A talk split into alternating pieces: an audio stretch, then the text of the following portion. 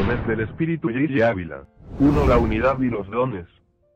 La primera carta a los Corintios, capítulo 12, verso 4, dice de la siguiente manera. Ahora bien, hay diversidad de dones, pero el Espíritu es el mismo. El Espíritu es uno solo y manifiesta diferentes dones. Tenemos que dejar al Espíritu Santo que haga y se manifieste como Él quiere. En el verso 5 dice, hay diversidad de ministerios, pero el Señor es el mismo. Un solo Espíritu, un solo Señor. Los ministerios tienen que estar en manos del Señor. Los dones son manifestaciones del Espíritu, no de la carne, solamente del Espíritu Santo de Dios. Hay diversidad de operaciones, pero el mismo Dios es el que las obra todas en los creyentes.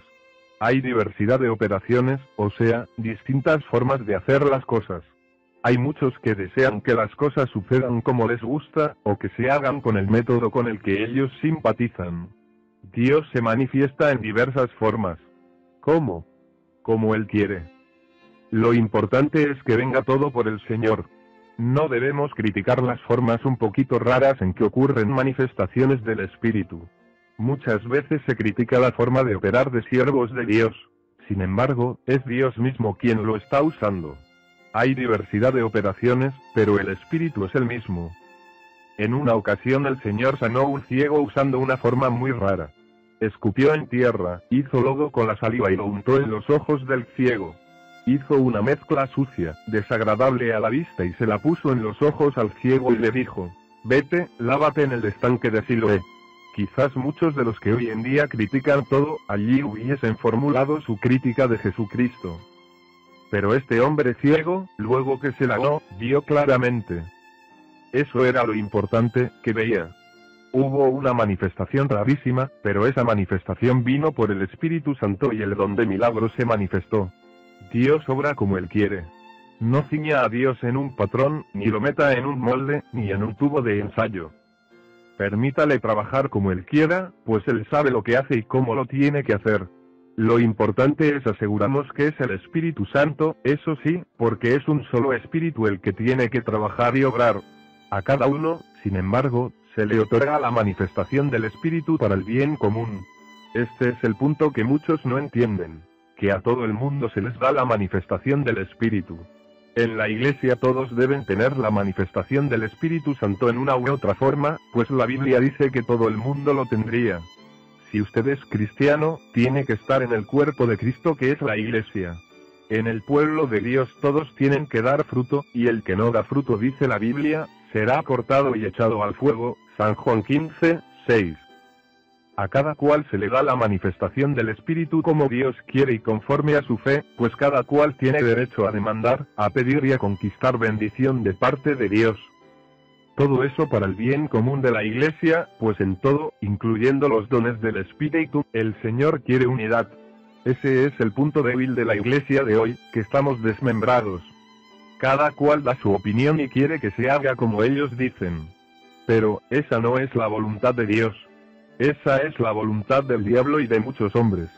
La perfecta voluntad de Dios es que se manifieste el Espíritu Santo en todos los creyentes para bien común que todos sean bendecidos.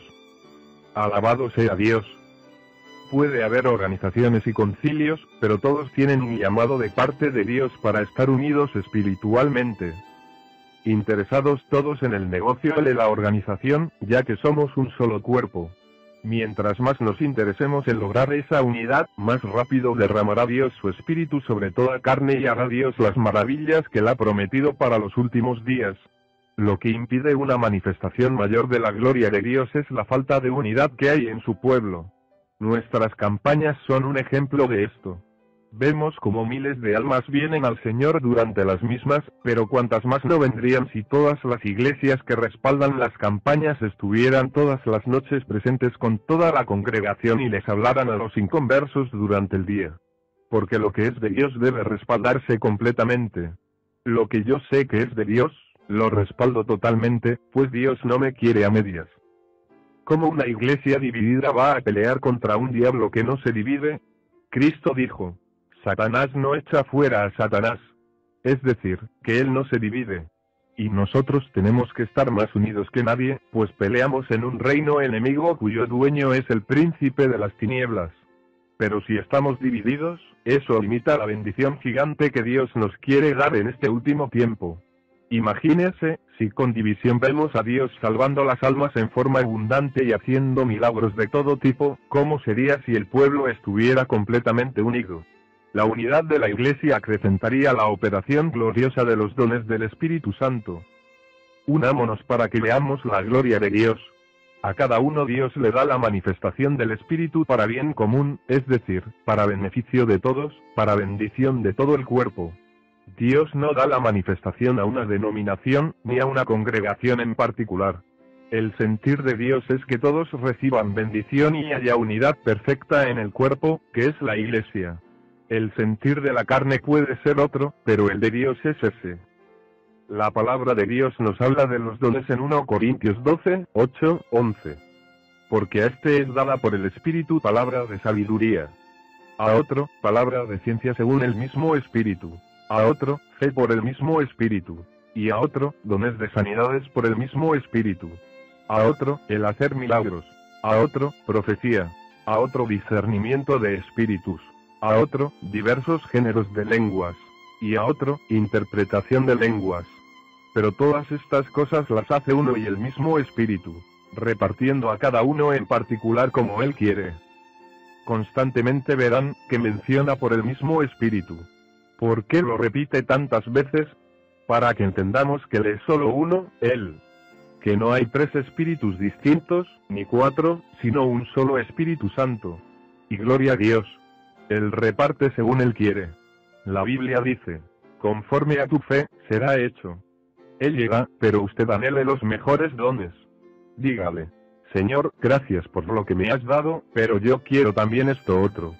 Pídale, pelee por eso y verá cómo Dios le responde.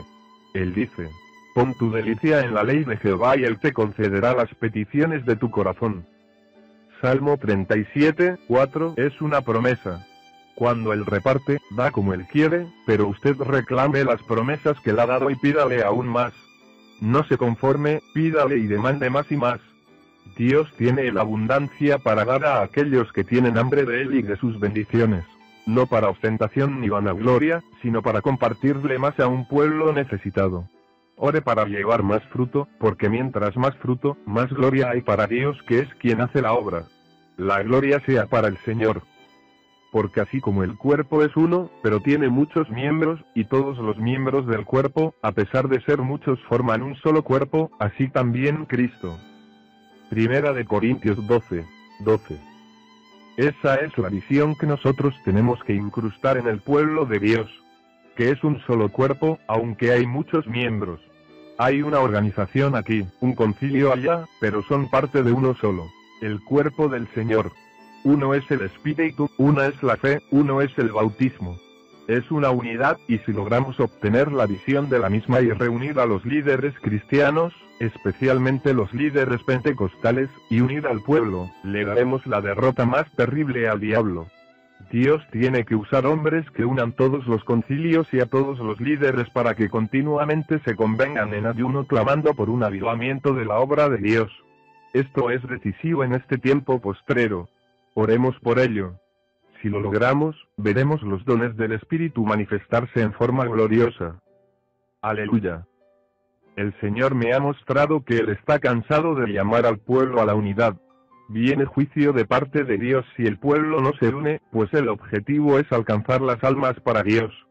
Dios llamará hombres claves en distintos lugares para llamar al pueblo a unirse, porque en la unidad está la victoria. Cuando el cuerpo está mutilado, la cabeza se siente y se queja. El Señor se siente triste al ver a su pueblo desunido.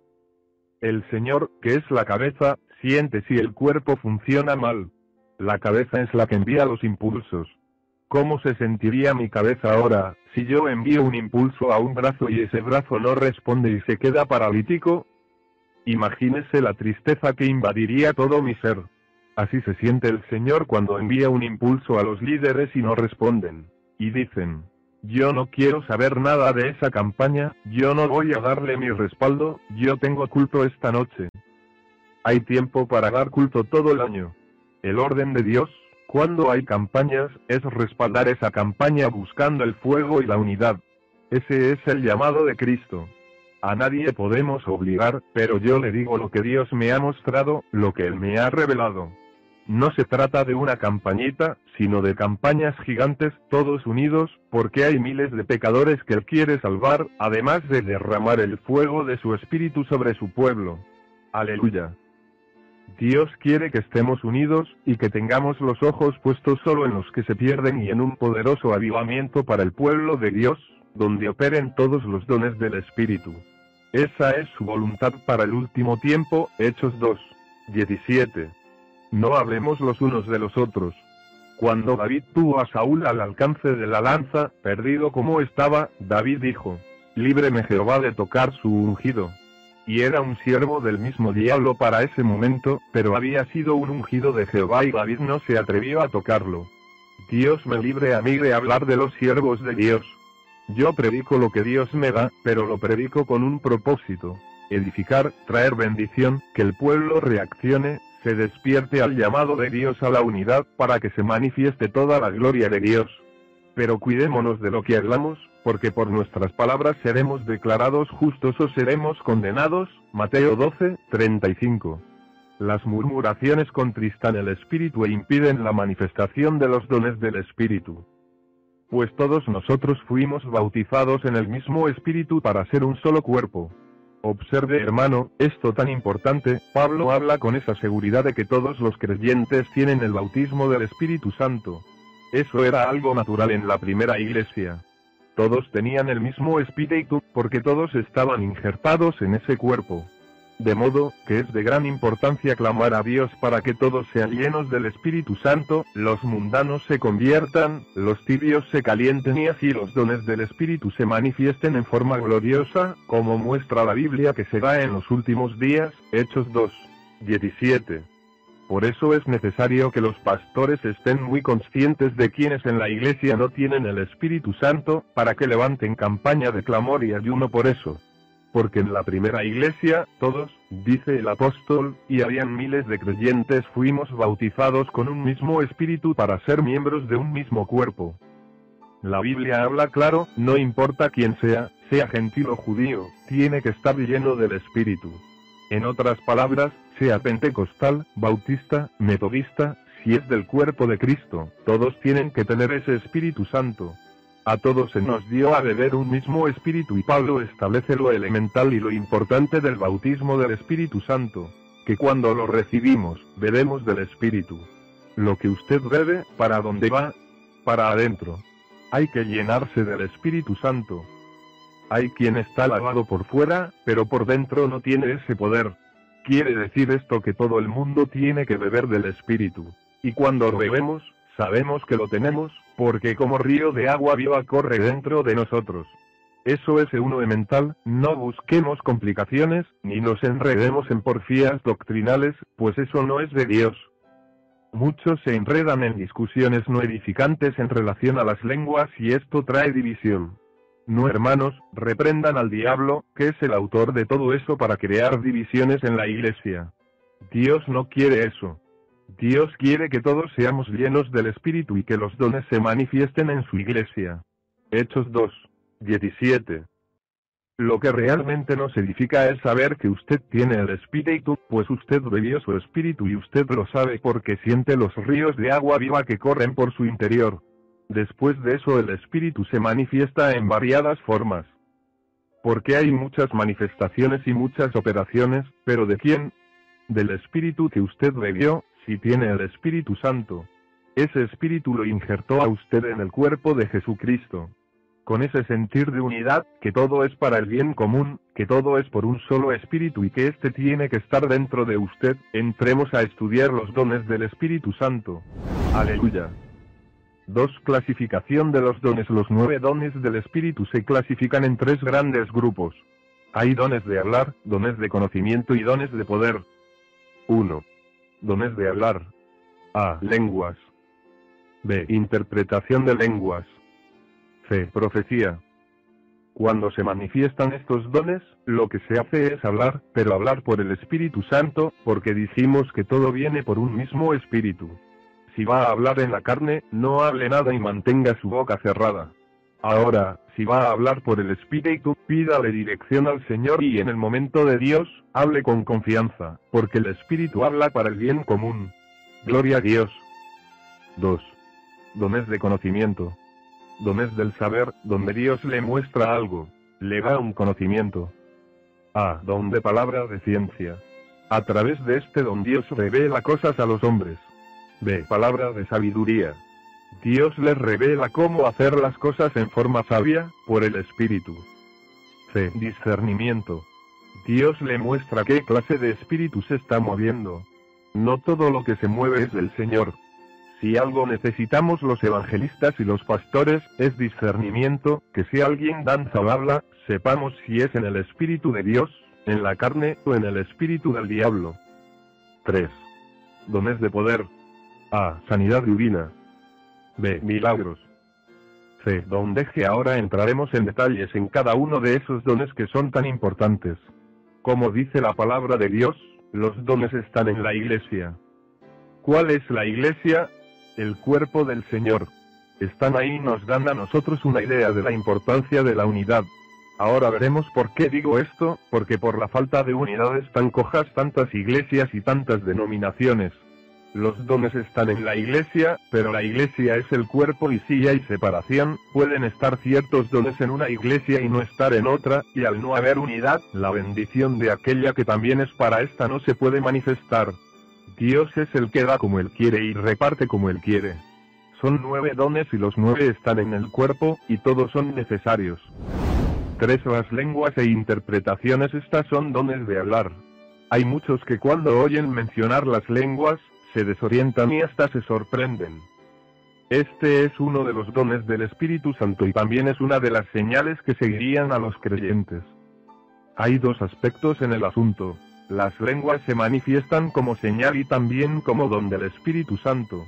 Ahora, cuando es don del Espíritu, está claro que la Biblia dice, género de lenguas. Quiere decir, que hay un lenguaje muy completo y muy variado cuando es el don.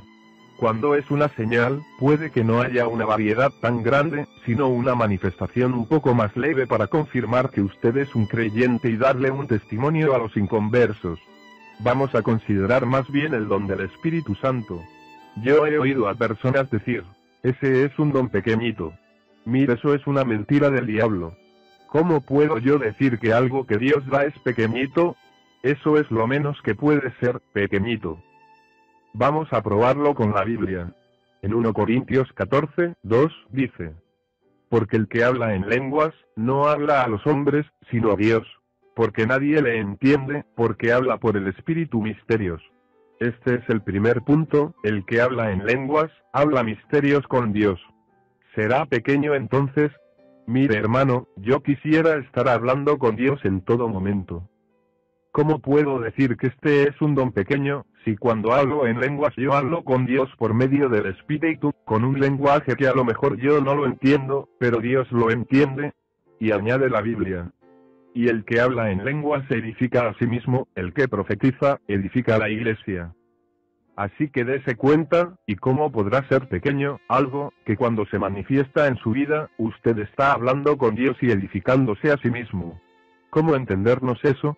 Cuando habla en lenguas, usted dice que está orando a Dios en lenguas. Está hablando como si fuera en español, pero en otro lenguaje, diciéndole a Dios sobre sus necesidades y sus problemas. Pero corno es por el espíritu, es algo verdaderamente importante y decisivo, porque en la carne, a veces pedirnos cosas que no convienen.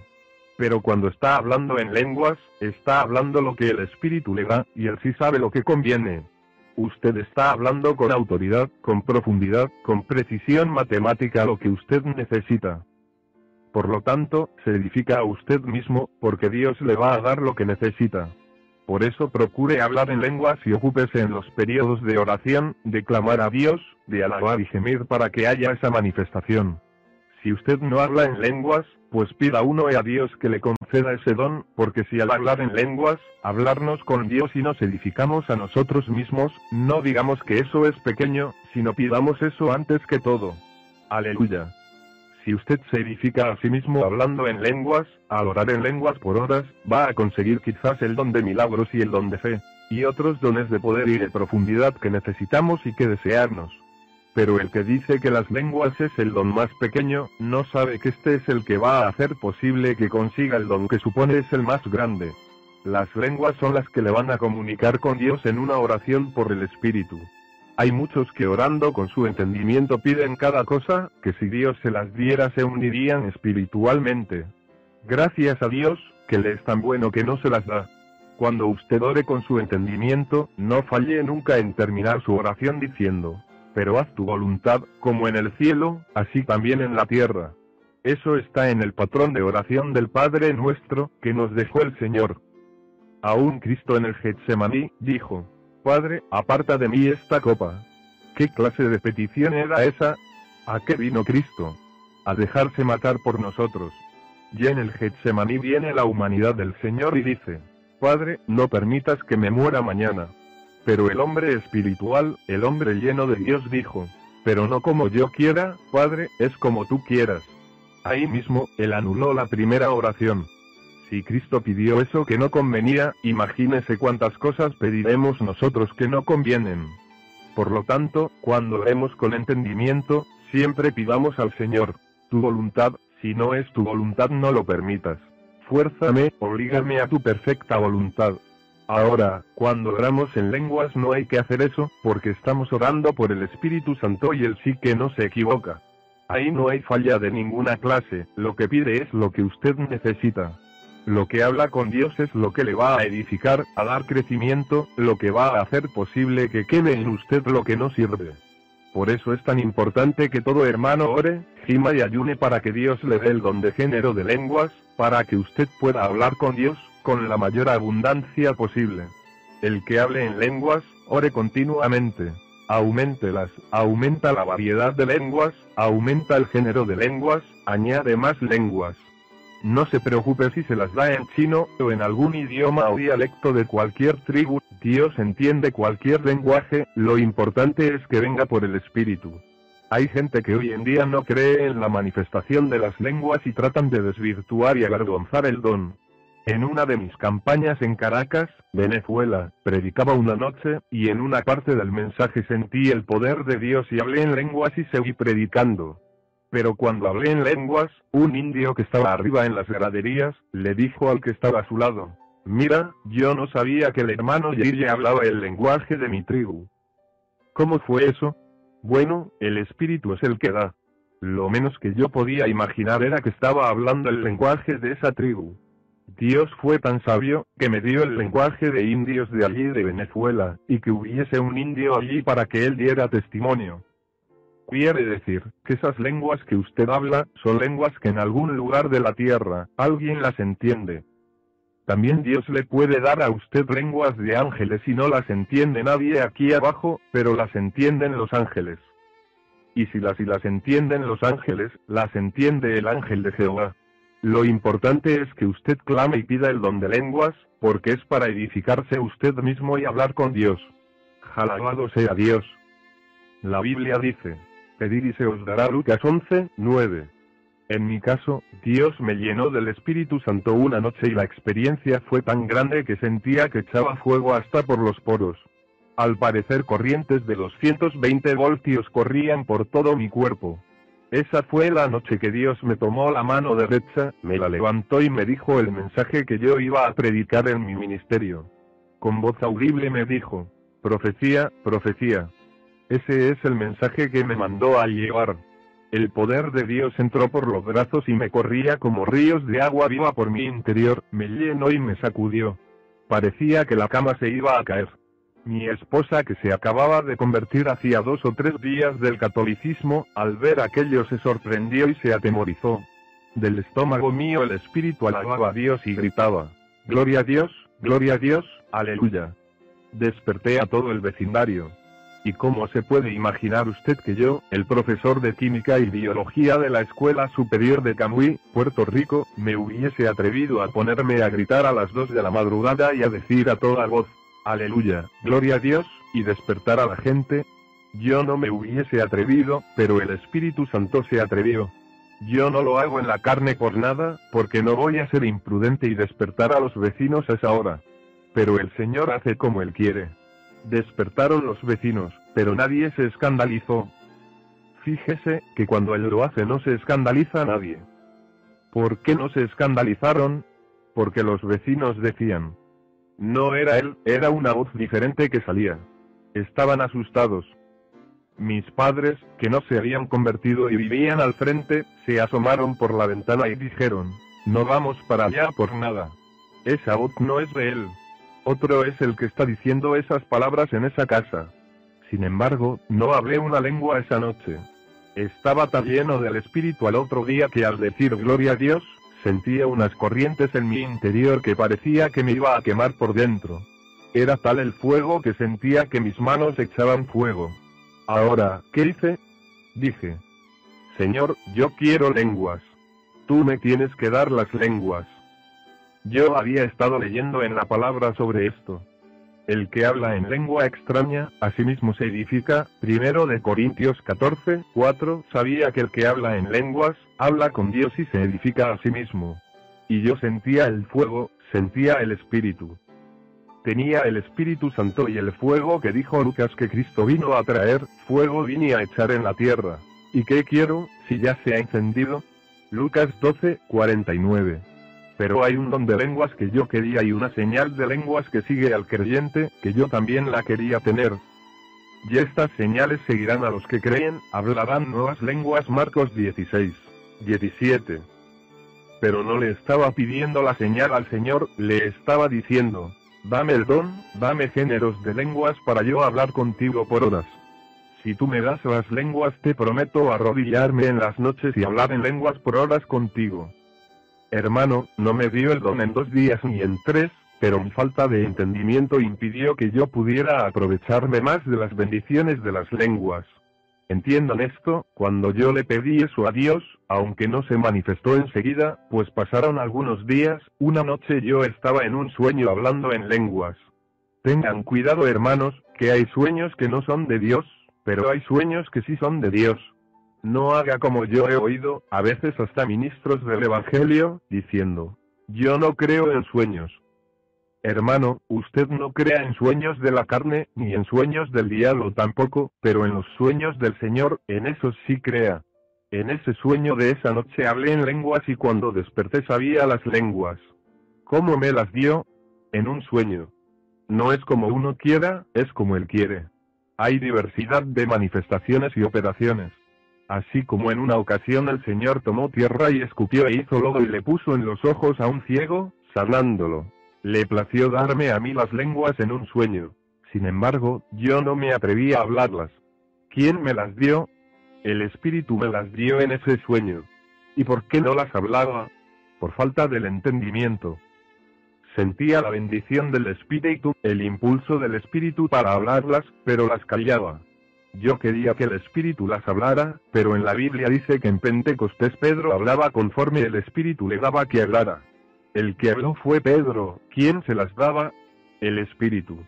Por eso cuando usted sienta una bendición del Espíritu, esté muy atento, que si usted siente hablar algo raro, háblelo, aunque parezca un idioma desconocido.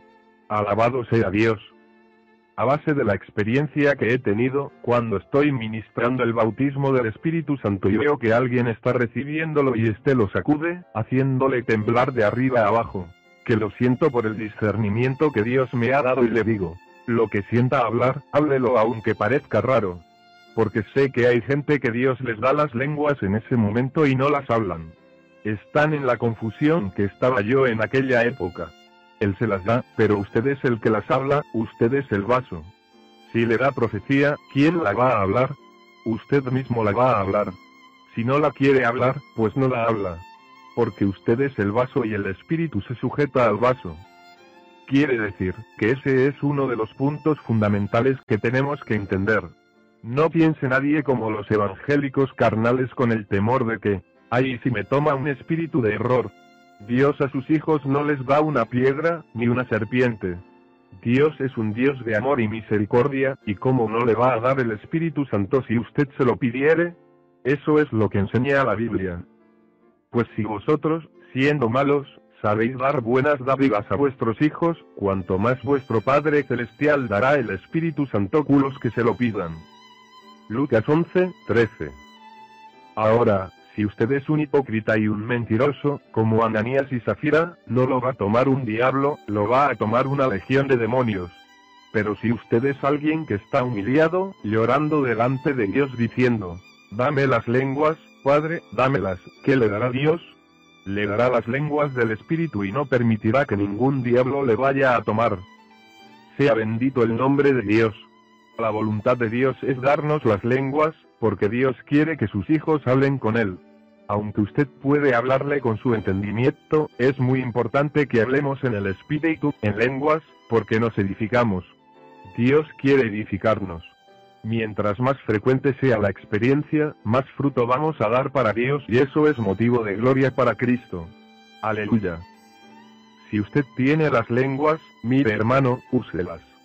El escuadrón que trabaja conmigo, en ocasiones comenzamos a orar todos juntos, unánimes, y de pronto el Espíritu Santo me dice, mi siervo, todos en lenguas. Y yo se lo grito en voz alta, hermanos, a orar y a alabar todos unánimes. El que me oye decir estas palabras comenzará a orar, a alabar y a gemir en el Espíritu, pero cuando siente el impulso, comienza a hablar en lenguas y sigue hablando así y cuando nos damos cuenta, está todo el grupo hablando en lenguas. Hay veces que estamos orando en lengua 5 o 10 minutos o más, y hermano, los cielos se abren porque es el Espíritu Santo, a través de nosotros. S, hablando con Dios y orando en el Espíritu. Judas 1, 20 y Efesios 6, 18. Esta es una actividad maravillosa para que las congregaciones la lleven a cabo, pues cuando lo hemos hecho así, sucede lo que se esperaba que ocurriera, que algunos hermanitos del escuadrón que no hablaban en lenguas, de pronto salen hablando géneros de lenguas en esa actividad de oración. Me mostraba el Espíritu que mientras todo el mundo estaba hablando en lenguas, el Espíritu estaba intercediendo para que todos las recibieran porque Dios quiere que hablemos con Él en lenguas y nos edifiquemos. El apóstol Pablo dice, deseo que todos hablen en lenguas, Primera de Corintios 14, 5, y el que habla en lenguas ruegue interpretar, para que la iglesia pueda también ser edificada. Primera de Corintios 14, 13, si usted tiene las lenguas, pues haga lo que dice la Biblia, pida a Dios también la interpretación. Pídalas, esto es. Pedid y se os dará Lucas 11, 9, y todo lo que pidiereis al Padre en mi nombre, yo lo haré, Juan 14, 13, si usted pide y no recibe, enciérrese a ayunar y a demandar de Dios, porque puede ser que haya en usted algo que esté estorbando que llegue lo que está pidiendo. Reclame que Dios queme con fuego lo que está interrumpiendo. Pero usted haga su parte de la batalla, enciérrese con Dios y pídale que le conceda lo que está reclamando. Eso sí, pida con propósitos cristianos de humildad, de edificar a los demás y con finalidad de bendición, ¿Por qué algunos no reciben? Porque piden con intenciones de vanagloria. Ay, yo quiero tener el don de lenguas y su interpretación, porque qué grande vaya a ser en la iglesia si yo interpreto. Se van a quedar pasmados los hermanos. Se va a quedar pasmado usted, porque no va a recibir nada. Esos no son los propósitos de Dios al otorgar los dones. Pida con un solo propósito. Para que el Señor se glorifique y para que la iglesia sea edificada. Dios lo hará, porque lo que Él está buscando son vasos a través de los cuales manifestarse para el bien común. Ese es el punto. Que todo es para bien común. Hermano, no pida para otra cosa, porque no va a recibir nada, pida para el bien común, para edificar a los demás, para ser una bendición para el pueblo, y Dios le va a dar en sobreabundancia. Miremos los versos 13 y 14 del capítulo 14 de Primera de Corintios por lo cual el que habla en lengua extraña pida a Dios en oración poder interpretarla. Porque si hago oración en lengua desconocida, mi espíritu ora, pero mi entendimiento queda sin fruto. Fíjese que el asunto es en el espíritu. Usted no entiende lo que está orando, la mente no sabe, pero usted está orando en el espíritu. ¿Qué haremos entonces? Oraremos en el espíritu y también con la mente. Cantaré en el espíritu y cantaré con la mente. Primera de Corintios 14, 15. ¿Cuántos cantan en el Espíritu? ¿Cuántos cantan en otras lenguas? Aquí lo dice, que cantemos con entendimiento y cantemos también en el Espíritu. Es fácil. Cuando cante un cántico de alabanza, como usted sabe la tonada, cántelo en lenguas. Y según lo canta en lenguas va a sentir que de pronto viene una bendición del Espíritu Santo. Hay algunos que piensan que va a venir el Espíritu a tomar la lengua de usted, no, es usted el que va a cantar. Dios le da las lenguas, cante en lenguas. Hágalo cuando sienta el impulso del Espíritu, la unción del Espíritu, para que lo haga en forma espiritual sea glorificado el Señor. Ahora hermano, cada vez que usted se arrodille a orar, teniendo esta doctrina tan clara, dígale, Señor, úngeme para orar en lenguas y con entendimiento. Cuando nosotros tenemos cultos en Camui, en nuestras oficinas, en muchas ocasiones no estoy de rodillas, sino que estoy caminando alrededor del grupo e imponiendo las manos a los hermanos. Ahí me mantengo orando con ellos, concertándome con ellos y orando unánimes. Comenzamos orando todos por un tema y así sucesivamente, nos mantenemos unánimes, nos convenimos unos con otros.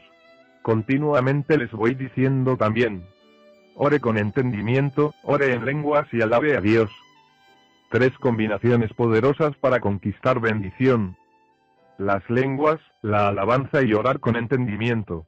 En cada periodo de oración, usted debe alabar en abundancia y debe orar con entendimiento, esto es su idioma, pero también debe orar en lenguas si usted las tiene.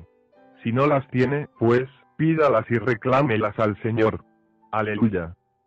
Desde que Dios me dio las lenguas en aquel sueño, estuve dos años sin hablarlas.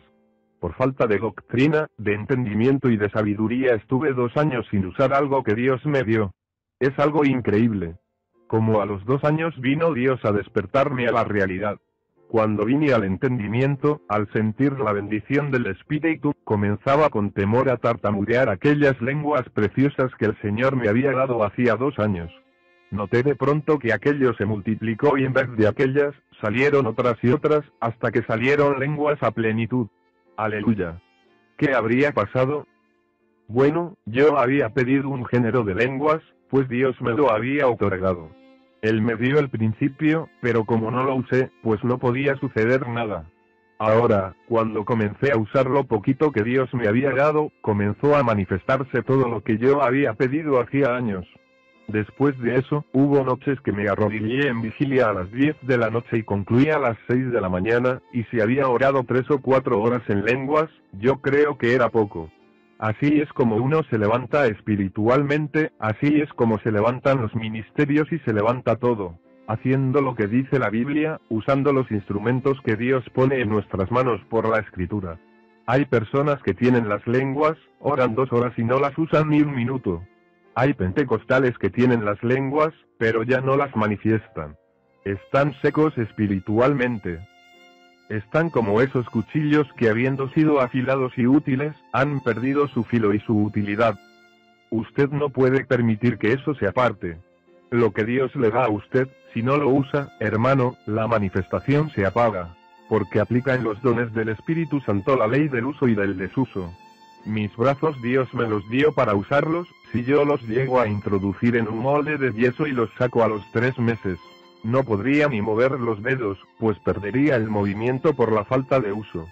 Tengo que empezar a moverlos poquito a poco otra vez, y si los uso muy fuerte me puedo lastimar.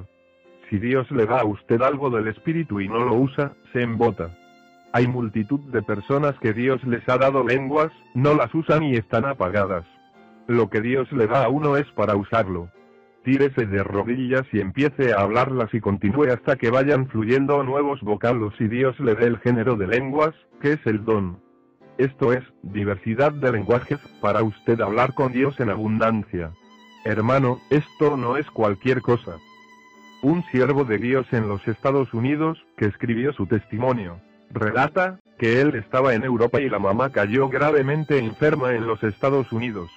Lo llamaron y le dijeron, tu mamá está grave, creemos que tiene muy poco tiempo. Él colgó el teléfono, se tiró de rodillas y dijo, Señor, yo estoy aquí y ella está muy lejos, pero aún a la distancia no hay imposible para ti, sanará allá. Haz lo que tengas que hacer conmigo, no permitas que me levante de aquí. Dame ahora lo que yo necesito espiritualmente, la fe que sea, pero sana a mi madre.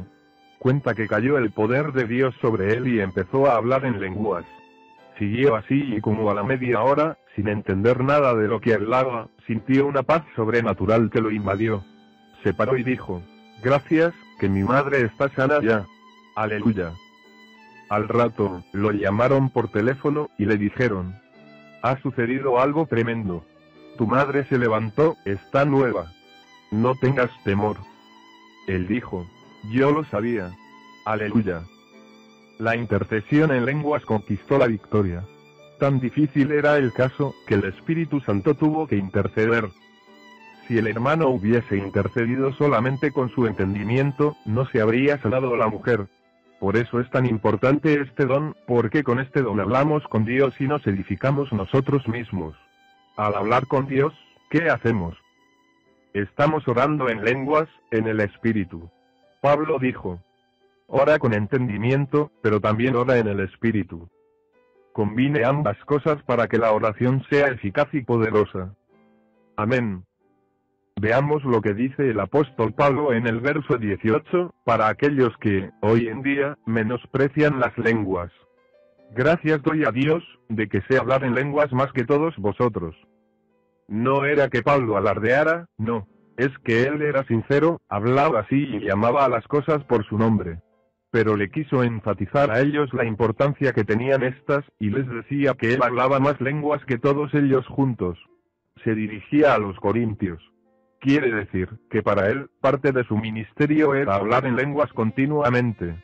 Y cuando lo hacía, ya que nos dice que en la iglesia él lo que hacía era enseñar, era un maestro de la palabra además de su ministerio apostólico. Enseñaba, pero lo hacía en el lenguaje que ellos entendían. Sin embargo, nos dice que hablaba más lenguas que todos ellos. Y cuando las hablaba entonces, de rodillas, cuando estaba orando. En su vida privada, él vivía lo que enseñaba. Ora con entendimiento, ora en lenguas, canta con entendimiento, canta con el Espíritu. Hace algunos años, Dios me llamó a un ayuno de 41 días. Él se glorificó al impartirme fuerzas sobrenaturales y fortaleza especial de lo alto. Al salir el Señor me habló y me dijo, te voy a enseñar a danzar en el Espíritu.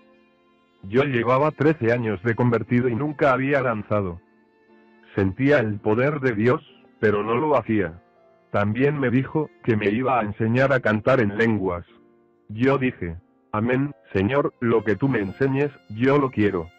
Sea danzar a cantar en el espíritu o tirarme contra el suelo, siempre que venga de ti, yo lo quiero, porque sé que es para bendición de mi alma y para bendición de otros.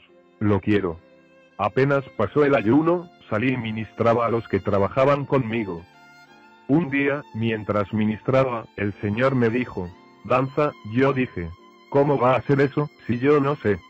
Pero él me insistió y yo traté. Al principio sentí que pisé a alguien. El Señor me dijo, verás mañana lo que voy a hacer contigo. Al otro día, cuando el Espíritu me dio la orden, di unos saltitos y, mire hermano, aquellos eran preciosos, no toqué a nadie. Con una agilidad sobrenatural, que me quedé asombrado, dancé por todo el salón.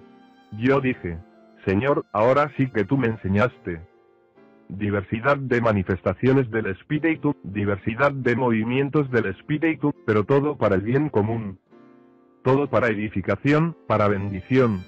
Bueno, ¿qué pasó mientras yo danzaba? Que todos los hermanos caían en bendición. Era edificación común, para el bien común. No es para hacer un show. El show lo da el diablo en un cabaret. Mire hermano, yo ni en el mundo bailé bien. Gracias a Dios por eso. Pero esto ahora es por el espíritu, para el bien común y para edificación nuestra, porque cuando lo hago, siento la bendición de Dios y siento lenguas especiales que salen, que no las puedo detener. En el instante que el espíritu de danza se manifiesta en mí, no puedo hablar en español, tengo que hablar en lenguas y lenguas tan extrañas, que cuando las oigo en la grabación digo, Señor, ¿pero qué era eso? Son diversas manifestaciones del espíritu. Poco tiempo después, mientras cantábamos un coro en el escuadrón, los hermanos que colaboran conmigo en el ministerio, el espíritu me mostró, cántalo en lenguas. Yo traté y notaba que el asunto era medio raro y que no tenía habilidad, pero traté, como el Señor me mostraba, y de pronto sentí que venía una fluidez y una acentuación precisa. Si usted es obediente al mandato de Dios y usa lo poco que Él le da, será recompensado, pues dice la palabra. Si en lo poco eres fiel, en lo mucho te pondré. Es tener interés y pedir, tener entendimiento de la palabra y Dios se manifiesta, porque el Dios de nosotros, es un Dios espiritual. Él quiere que vivamos una vida espiritual, saturados de las manifestaciones de Él. El apóstol más grande que podemos encontrar en la Biblia, que es Pablo, hablaba más lenguas que todos los corintios. Hoy en día hay evangélicos que dicen, no quiero eso, eso era para los apóstoles, era para otros. Hermano, eso está en el cuerpo de Jesucristo, es una señal que seguiría a la iglesia de Cristo. Y además de la señal, es un don del Espíritu Santo. Observen, no es algo pequeño, porque hemos estado un buen rato en este aspecto solamente. Si fuera el más pequeño ya lo habríamos cubierto. Este don es como un trampolín que lo lanza a los demás dones. Al usted hablar en lenguas por horas, edifica a sí mismo, y puede venir la unción para milagros, o el don de fe, o recibir cualquiera de los demás dones en estos periodos de oración. Por eso, hermano, el cristiano no puede ser carnal, ni mundano, no hay tiempo para eso. Tenemos que orar en abundancia y darle oportunidad al Señor para que trabaje con nosotros. ¿Cómo puede Dios edificarlo, bendecirlo y llenarlo de todo lo que Él quiere, si usted no le dedica varias horas de oración diaria?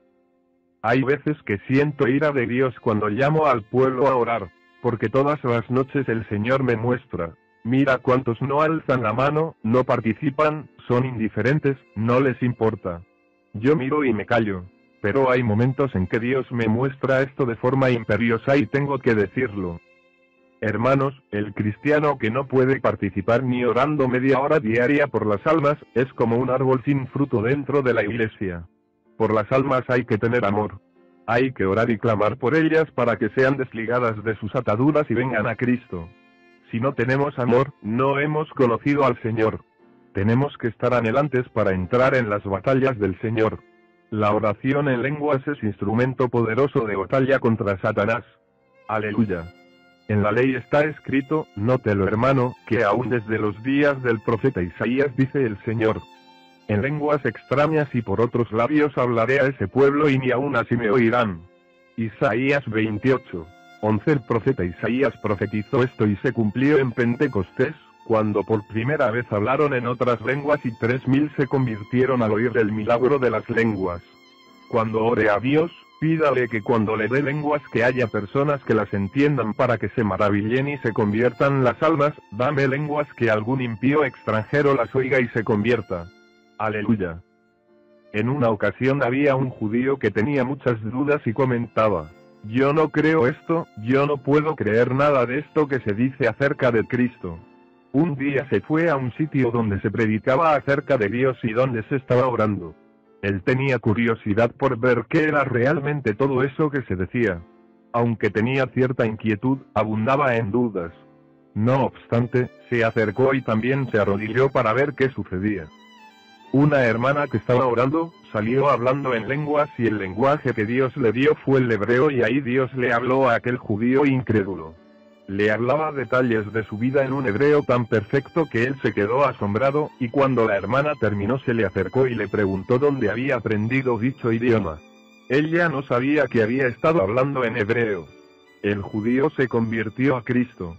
Aquella hermana nunca había estudiado el hebreo, solo hablaba por el Espíritu. El don de lenguas es para señal, no a los creyentes, sino a los que no creen. Aparte de eso, usted se edifica a sí mismo, porque está orando, hablando con Dios. Añade el verso 26. ¿Qué haremos entonces, hermanos? Debemos orar con entendimiento, y orar en lenguas. Eso es en los periodos de oración, pero en el culto el asunto varía. ¿Qué hacemos entonces en cuanto a las lenguas? Mire lo que dice la Biblia. Si alguno habla en lenguas, que sean dos o tres, por turno y que uno interprete, pero si no hay quien interprete, cállese en la iglesia, pero háblelas consigo mismo y con Dios. Y esto hay que enseñarlo con mucho cuidado, porque si usted está en el culto y desciende el Espíritu Santo sobre usted y siente el impulso de hablar en lenguas, no lo impida, háblelas consigo mismo y con Dios, y al mismo tiempo con sus oídos abiertos oyendo lo que se está hablando en el culto. Usted se edifica en toda esa actividad, pues es del Espíritu. El Espíritu es ordenado y él sabe lo que hace. Esta enseñanza es para que usted sepa que no debe comenzar a hablar las lenguas a todo volumen mientras se enseña, porque de lo contrario, va a interrumpir la enseñanza. Si no se doctrina así, puede darse el caso que en medio del mensaje, o en medio de la enseñanza de la palabra, algunos hermanos interrumpan, y así no puede haber edificación. Ahora, si hay alguien que trae la interpretación, entonces la iglesia será edificada. Cuando sienta ese impulso, háblelas callado. Haga las cosas con el entendimiento de Dios, en el orden de Dios. Y el orden de Dios durante la enseñanza y el mensaje es que usted las hable consigo mismo y con tal sabiduría, que usted oiga también lo que se está hablando. Pablo dice claro que en el culto, cuando se reúne la iglesia para hablar, enseñar y traer mensajes de la palabra de Dios, si hay lenguas, háblelas uno primero y alguien interprete, porque ahí Dios le va a hablar a la iglesia. Ahora, en el momento del culto en que estamos enseñando, y Pablo está hablando de un culto de enseñanza, porque él dice, no voy a enseñar en lenguas, enseño con entendimiento. En ese culto puede haber un momento en que haya oportunidad de que se hable en lenguas y otro en que alguien traiga un testimonio, o de que alguno comparta lo que el Espíritu quiera decir a la iglesia cada cual en orden de modo que todo el mundo oiga y se edifique. Hay que escuchar con atención, pues a menudo, en el momento de hablar la palabra, hay hermanos que hacen otras cosas. Hablan entre sí, o se distraen en otros menesteres y eso es una grave falta de respeto a Dios, pues Dios demanda atención a su palabra. No se le debe permitir a nadie hablar mientras se está llevando a cabo el culto. Tiene que haber disciplina. Esto es cuestión de vida o muerte, nadie puede cometer este descuido, pues una falta de estas puede costarle la salvación a alguien que es interrumpido en el momento de la decisión. Quiere decir, que en cuanto al culto, las lenguas pueden tener su manifestación para edificar la iglesia. Pero en el período de oración, hable las lenguas como sienta hablarlas, como más se goce. Gócese en el Señor. Quede aclarado que durante la predicación y la enseñanza de la palabra, las lenguas se hablan para sí, sin haber interrupción. A menos que sean lenguas con interpretación, donde va a haber edificación a la iglesia, con entendimiento, en el orden de Dios. Dios no quiere que escandalicemos, Él quiere que nos llenemos, nos edifiquemos y que todo se haga en su orden. Y sea glorificado el Señor. En el verso 39, el apóstol Pablo dice, Así que hermanos míos, aspirad a la profecía. En cuanto a las lenguas, no lo impidáis. Es decir, que no se le puede impedir a nadie que las hable. Si está en alto volumen durante el culto, se le puede decir que baje la voz, pero que las siga hablando consigo mismo y continúe escuchando el mensaje también. Yo no puedo impedirlo, ni nadie. Hágase todo decentemente y por orden. Esa última parte, algunos la toman para criticar las iglesias de avivamiento porque levantan las manos al cielo y comienzan todos juntos a alabar a Dios. Hermano, el clamor unánime de ese pueblo, es una bendición gigante, pues es el momento para eso. Para todo hay un momento y para todo hay tiempo. A veces ese es el orden del Espíritu, alabar a viva voz a Dios, todos juntos y orar unánimes en voz alta. La iglesia apostólica lo hacía así. Hechos 4, 24. En una ocasión en que yo estaba predicando en cierta iglesia, llegó el momento de hacer el llamado y justo en ese momento, se levantó un grupo de hermanos y comenzaron a hablar en lenguas a voz en cuello, de tal forma, que impidieron el llamado a los pecadores que allí habían. Ese momento era para hablarlas consigo mismo, intercediendo por ellos, precisamente, para que se desataran las ligaduras del diablo y estos vinieran al Señor. Hermanos, hay que ser muy cuidadosos con esto. Nunca deben ser las lenguas para interrupción, sino que en todo momento deben ser para edificación de uno mismo y de la iglesia cuando hay interpretación o cuando se hablan en los momentos apropiados para esto. Es algo elemental y todos tenemos que saberlo, que hay un orden para todo. Por eso, en la enseñanza de la escuela bíblica es imprescindible ceñirnos a la dirección del Espíritu Santo, porque el Espíritu Santo puede tener para hoy una nueva enseñanza, y algún bosquejo ya preparado hace dos años, viene a ocupar el lugar. Digo esto por el Espíritu, sintiendo la presencia del Señor. Los pastores déjense dirigir por Dios, Hagan lo que Dios les diga que hagan, aunque para tal día tengan algo ya preparado, ciñanse al espíritu y no a la letra. A veces se hacen bosquejos itinerarios para un año. Pero si hay que romper esto por una orden del espíritu, hágalo. Los pastores tienen que dejarse dirigir por el espíritu. Es tiempo de usar la sabiduría que Dios nos ha dado en el orden del espíritu, no el mío, ni de nadie, es el orden del Señor. Usted tome el librito de la escuela bíblica, apriételo contra el pecho y dígale al Señor, este es el orden que voy a usar, pero si tú me dices que no lo use, no lo uso, yo quiero solo hacer como tú me dirijas, solo tu voluntad. Háblele así al Señor, busque en todo momento la dirección del Espíritu, solo así tendremos éxito y victorias gigantes en estas batallas del Espíritu. No temas si lo votan, mejor es que lo vote el hombre y no que lo haga el Señor por no hacer su voluntad. No es que esos bosquejos y libritos guías no sirvan, pero no pueden sustituir la dirección del Espíritu, pues el Espíritu Santo puede tener algo especial para cierto día y nosotros impedirlo con algo previamente preparado. El pastor que está al frente de la iglesia es el ángel de la iglesia. Y como tal tiene que ser dirigido por el Espíritu de Dios. Debe respetar al líder de su concilio, pero primero obedecer a Cristo y después todo lo demás. Si no, usted fracasará como hombre de Dios. El único que llama, da la victoria en la iglesia, es la cabeza del cuerpo, es Jesucristo. Bendito sea el Señor Jesús. De modo que, el don de interpretación de lenguas también es importante. Este don está en la iglesia y casi no se manifiesta.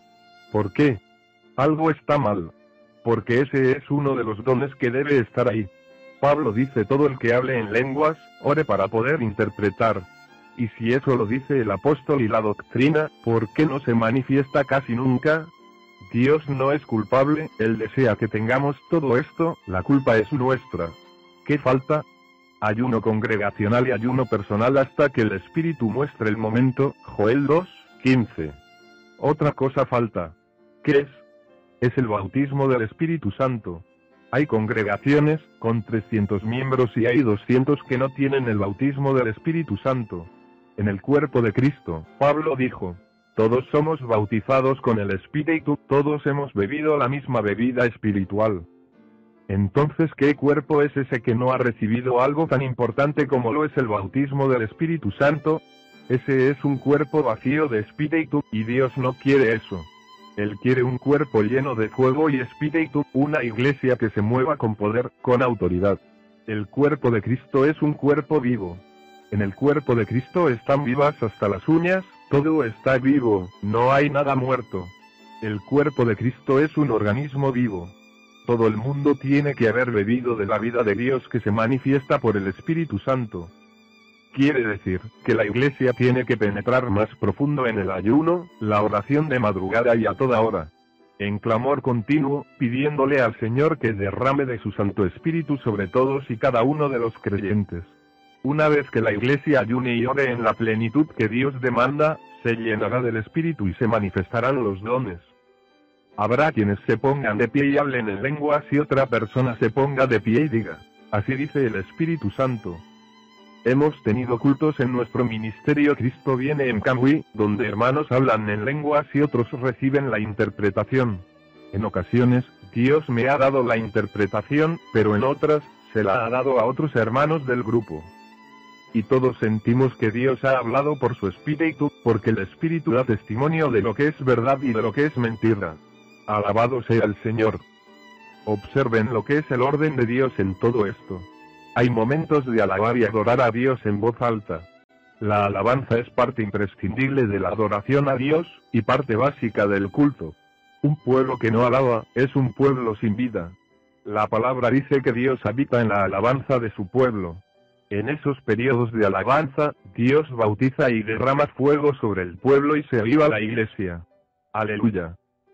Así que hermanos, todo el que es celoso para lo de Dios y tenga lenguas, pida interpretación, porque se edifica la iglesia. En muchas ocasiones he sentido la manifestación de la interpretación y clamo a Dios para que me amplíe la manifestación del don.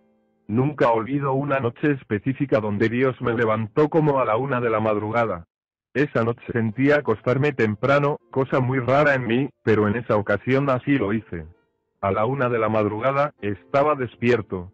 Comencé a orar y a hablar en lenguas, y según oraba en lenguas, el Espíritu me daba la interpretación detallada. Mientras oraba en lenguas, escribía en español lo que el Señor me hablaba. El Señor me iba mostrando la interpretación muy clara de todos los vocablos que me daba. Así me dio un mensaje hermoso esa noche. Glorificado sea el Señor. En el escuadrón había un jovencito que Dios llamó a ayuno en varias ocasiones. Unas veces a 14, otras a 21 y otras a 7 días. La mayor parte de las veces que ese jovencito hablaba en lenguas, Dios me daba la interpretación de sus lenguas. Cuando él hablaba en lenguas, yo me colocaba en una comunión especial porque sentía que Dios me iba a dar la interpretación, y de momento caía el poder de Dios sobre mí sintiendo que venían directo de lo alto las palabras. Así dice el Espíritu Santo. Y así venía el mensaje completo que el Señor tuviera para el grupo y el poder de Dios se dejaba sentir en forma gloriosa en todos los hermanos todos serán edificados, porque el mensaje de Dios es para consuelo, exhortación y edificación de los creyentes. Por eso Pablo dijo, el que ora en lenguas, pida en oración poder interpretarla. Primera de Corintios 14, 13, sea glorificado el nombre de Dios. 4. El don de profecía. Veamos ahora el don de profecía. Muchas personas le tienen miedo a este don, pero lo de Dios no es para tenerle miedo. Lo de Dios es para codiciarlo y anhelado en el orden del Espíritu. Ahora, en muchas ocasiones sí ha sucedido que han venido profecías no por el Espíritu, que han confundido y han creado divisiones. Por esto, muchos le han tomado miedo a la profecía, pero esto no es para temerse, es para entrar profundamente con Dios, buscando la dirección precisa del Espíritu. Resulta que la Iglesia en muchas ocasiones no ha estado edificada hasta el nivel espiritual de discernir qué cosa es del Señor y qué cosa es de la carne o del diablo. Una persona que profetiza de su corazón, de su carne, y habla en la Iglesia, crea división o escándalo, lo cual demuestra falta de madurez espiritual en la Iglesia que no puede discernir con claridad. Es necesario, en los tiempos en que vivimos, que la Iglesia esté sumergida profundamente en la oración y el ayuno para contrarrestar todo espíritu de confusión que amenace la misma. Si la Iglesia está madura espiritualmente nadie puede engañarla con una falsa profecía pues el Espíritu Santo lo declarará.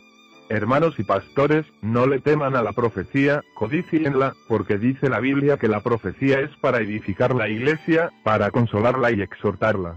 Aleluya. La profecía es mayor que el hablar en lenguas. Dios clasifica lo suyo como Él quiere y no se puede cambiar esto. El don de profecía es más grande que el don de lenguas, porque éste te edifica a ti, pero el de profecía edifica a la iglesia. ¿Qué es más grande, usted o la iglesia? La iglesia, pues por tal razón la profecía es más grande que las lenguas. El apóstol Pablo dice, deseo que profeticen. Y en el orden del culto dice, si hay dos o tres que profetizan, háganlo en orden, uno profetiza y los demás oyen. Dice que los demás oigan y juzguen la profecía. Esto es diez importante, no es que le crea a cualquier profecía. No es que salga corriendo a ejecutar lo que le profetizó tal o cual persona. Es que usted juzgue, y si el Espíritu le da testimonio de que eso es así, usted obedezca a Dios. No está obedeciendo al vaso, obedece a Dios. Por eso es tan importante que haya don de discernimiento, al que entraremos en breve en el estudio del mismo, para que cuando la profecía se manifiesta, la iglesia juzgue, el pastor juzgue y se sepa si habló el Señor o no. Ahora, el que tiene el don de profecía tiene que cuidarse, pues es una persona que tiene que vivir una vida de oración y ayuno profunda, para que pueda edificar la iglesia con ese don y no se deje confundir ni usar por Satanás, o por la carne y dañar el asunto. El que tiene el don de profecía debe orar profundamente y decir, Señor, jamás permitas que yo hable una palabra que no sea por tu espíritu y jamás permitas que yo vaya a hablar una profecía a menos que no sea en el momento tuyo. Antes, llévame para el cielo. Es mejor irse para el cielo que dividir una iglesia con una profecía falsa. No anhele hacer alarde que es profeta, porque algunos profetizan de su corazón, o porque quieren que otros oigan que profetizan. Eso es un espíritu del diablo que lo quiere tentar. Si Dios en la iglesia no lo quiere usar en la profecía, no hable una palabra. Los profetas del Antiguo Testamento decían, no hago nada, si no me lo habla Jehová. Cuando empezaban a hablar decían, así dice Jehová, el Señor. Quiere decir que ellos no hablaban de parte de ellos, sino de parte de Dios. Estaban bien seguros que el oráculo venía de parte de arriba, del cielo. El que tiene el don de profecía, lea el capítulo 14 de Primera de Corintios muchas veces, grábelo en su corazón. Cuando usted sienta que viene el impulso de la profecía sobre usted, medite primero y ore. Señor, ¿eres tú? Muéstrame si eres tú, confírmame si eres tú. Pruebe ese espíritu, porque cuando usted hable los demás lo van a juzgar, pues el que tiene el don, ese es el que tiene que juzgar primero. Piense con cuidado primero, pues puede ser de Dios el espíritu que le está hablando y puede no ser de Dios porque usted tiene también su espíritu humano que habla y una mente que piensa y se puede equivocar. Engañoso es el corazón más que todas las cosas. Jeremías 17, 9, también está el diablo, que a eso vino, a engañar y a tejer mentiras, pues él es padre de toda mentira y es el corruptor de las mentes. Si está viviendo una vida espiritual firme en el Señor, orando y ayunando como debe, cuando el espíritu de profecía viene sobre usted, pida confirmación al Señor. Cuando sienta que esa confirmación viene, dígale al Señor que le muestre cuando va a hablar ese mensaje. El momento adecuado es muy importante, pues a veces se han visto hermanos profetizando y la iglesia viva voz hablando en lenguas y nadie oye la profecía. ¿A quien le está profetizando? La profecía es para edificar la iglesia, no es para uno mismo. Cuando vea el momento oportuno en que le va a oír la iglesia, entonces se pone de pie con la autoridad de Dios, porque usted va a hablar de parte de Dios, y dice, hermanos, así dice el Espíritu Santo. En el Antiguo Testamento, los profetas decían, así dice Jehová, el Señor, y comienza a decirle a la iglesia el mensaje que Dios está dando pero en el Nuevo Testamento, el nombre de Jehová no aparece. Ahora aparece el nombre de Jesús, es la dispensación del Espíritu Santo. Cuando Agabo fue a profetizarle al apóstol Pablo, le dijo, Así dice el Espíritu Santo, al varón dueño de este ceñidor. Esa es la profecía del Nuevo Testamento.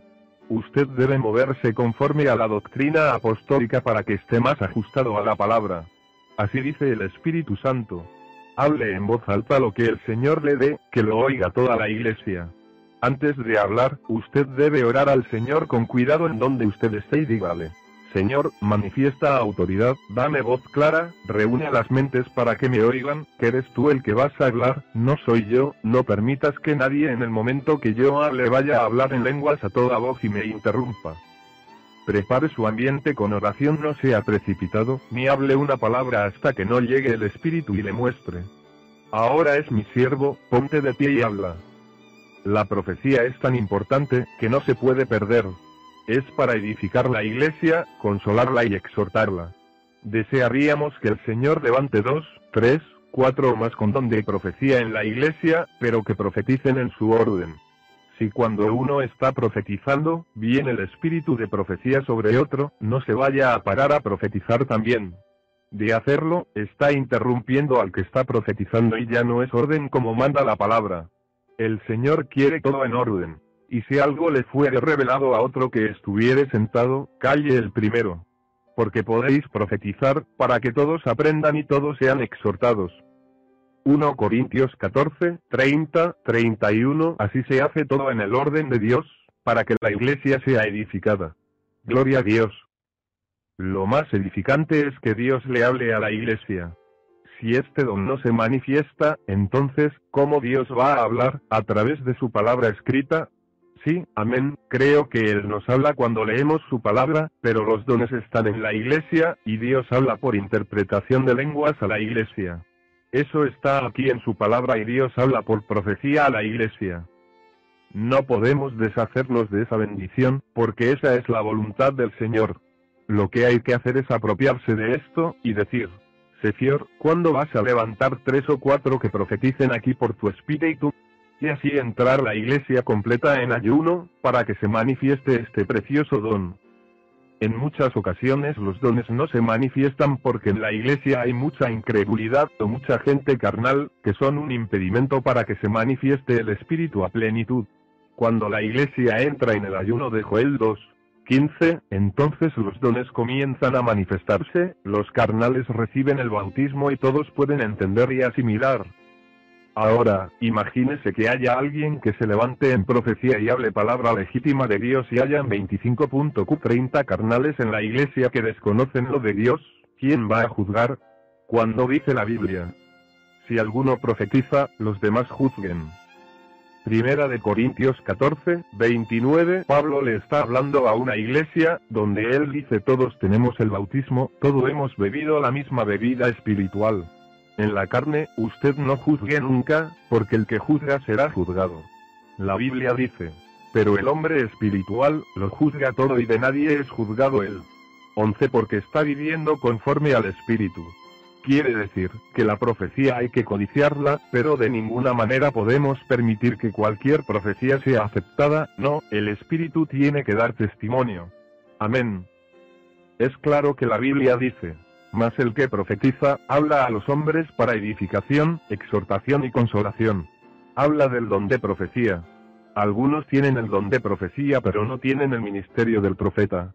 El don de profecía es un don, pero no un ministerio. El que tiene este don tiene que limitarse a edificar, exhortar y consolar la iglesia con la manifestación del Espíritu que Dios trae a través de él. La Biblia no dice que el don es para predecir el futuro, ni para decirle a nadie con quién tiene que casarse, o si tiene que dejar el trabajo actual y tomar otro, o si debe cambiarse de iglesia o irse a otro país a trabajar. Ese no es el propósito del don de profecía. Ya esto entra en el plano de la revelación o los dones de conocimiento. El que tiene el don de profecía debe mantenerse en lo que Dios le ha dado, o sea, consolar, edificar y exhortar a la iglesia para que todo sea bendición. Pero en cuanto se sale de esto y comienza a decirle a la gente los días que tiene que ayunar y que deben dejar sus trabajos, o con quién casarse, ahí es donde se provoca disensión y escándalo y molestias en la congregación. Muchas iglesias se han dividido y se han arruinado por esta clase de falla. El pastor y los hermanos espirituales en la congregación deben estar alertas a esta clase de peligro. Amén. El ministerio del profeta es algo distinto. En el mismo se manifiestan los dones de profecía, palabra de ciencia y el don de discernimiento.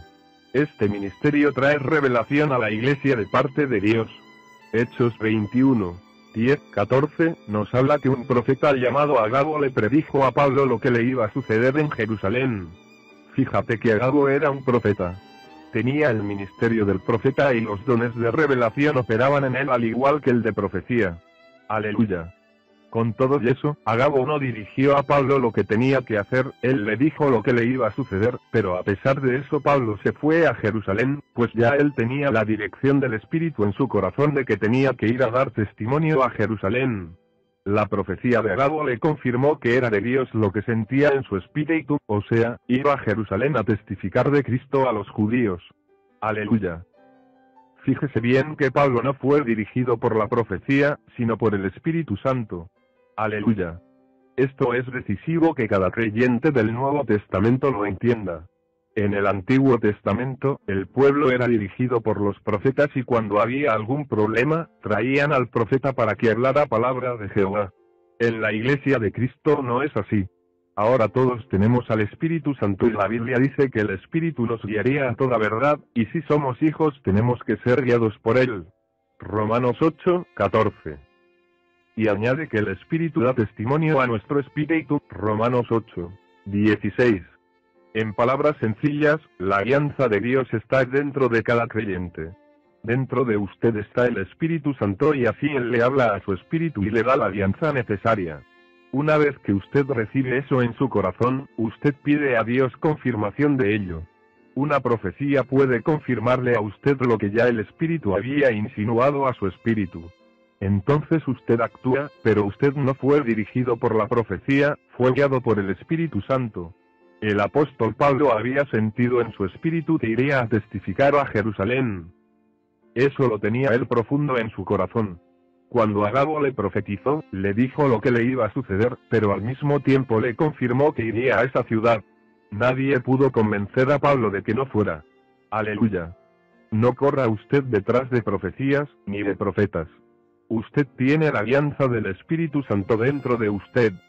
Si Dios usa un profeta para hablarle a ustedes para confirmarle lo que ya el Espíritu tiene que haberle revelado a su Espíritu. Ore, ayune y clame a Dios, espere en él para que el Espíritu Santo le revele a su Espíritu la alianza necesaria. Mientras el don de profecía se limita a exhortar, edificar y consolar, para la Iglesia es una gran bendición. Es necesario que cada hermano ejerza su ministerio para así hacer la voluntad de Dios. Cada siervo limítese a lo que Dios le ha dado y manténgase en el orden de Dios. Amén. Cinco dones de conocimiento pasamos ahora a los dones de conocimiento, dones del saber que vienen por el Espíritu. Esto no se refiere a los conocimientos que aprendió en la universidad ni en la escuela. Estos son conocimientos que vienen por el Espíritu Santo. Ella revela algo que usted no sabía, Él se lo muestra y usted lo trae a la iglesia. Todo es para el bien común. Entendamos eso bien claro, todo es para bendición de la iglesia. Aleluya. Veamos estos dones de conocimiento. L. Palabra de ciencia. Es una revelación que Dios le da a la persona. ¿Cómo viene esa revelación? A. Puede ser por un sueño, conocido también como visión nocturna, no podemos menospreciar los sueños. Si es de la carne, lo desechamos, pero si es del espíritu, es una revelación de Dios. Dios le puede enseñar en sueños muchos misterios. B. También Dios le puede revelar o impartir un conocimiento por medio de una visión. C. Dios puede revelar algo a su vida a través de su voz audible. D. El espíritu de profecía le puede traer una revelación y decirle claramente las cosas que van a pasar y es una revelación de Dios.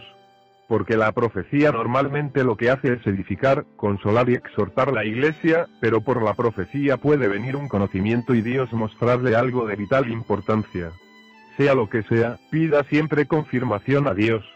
No acepte nada si Dios no se lo confirma. Es bíblico pedir confirmación.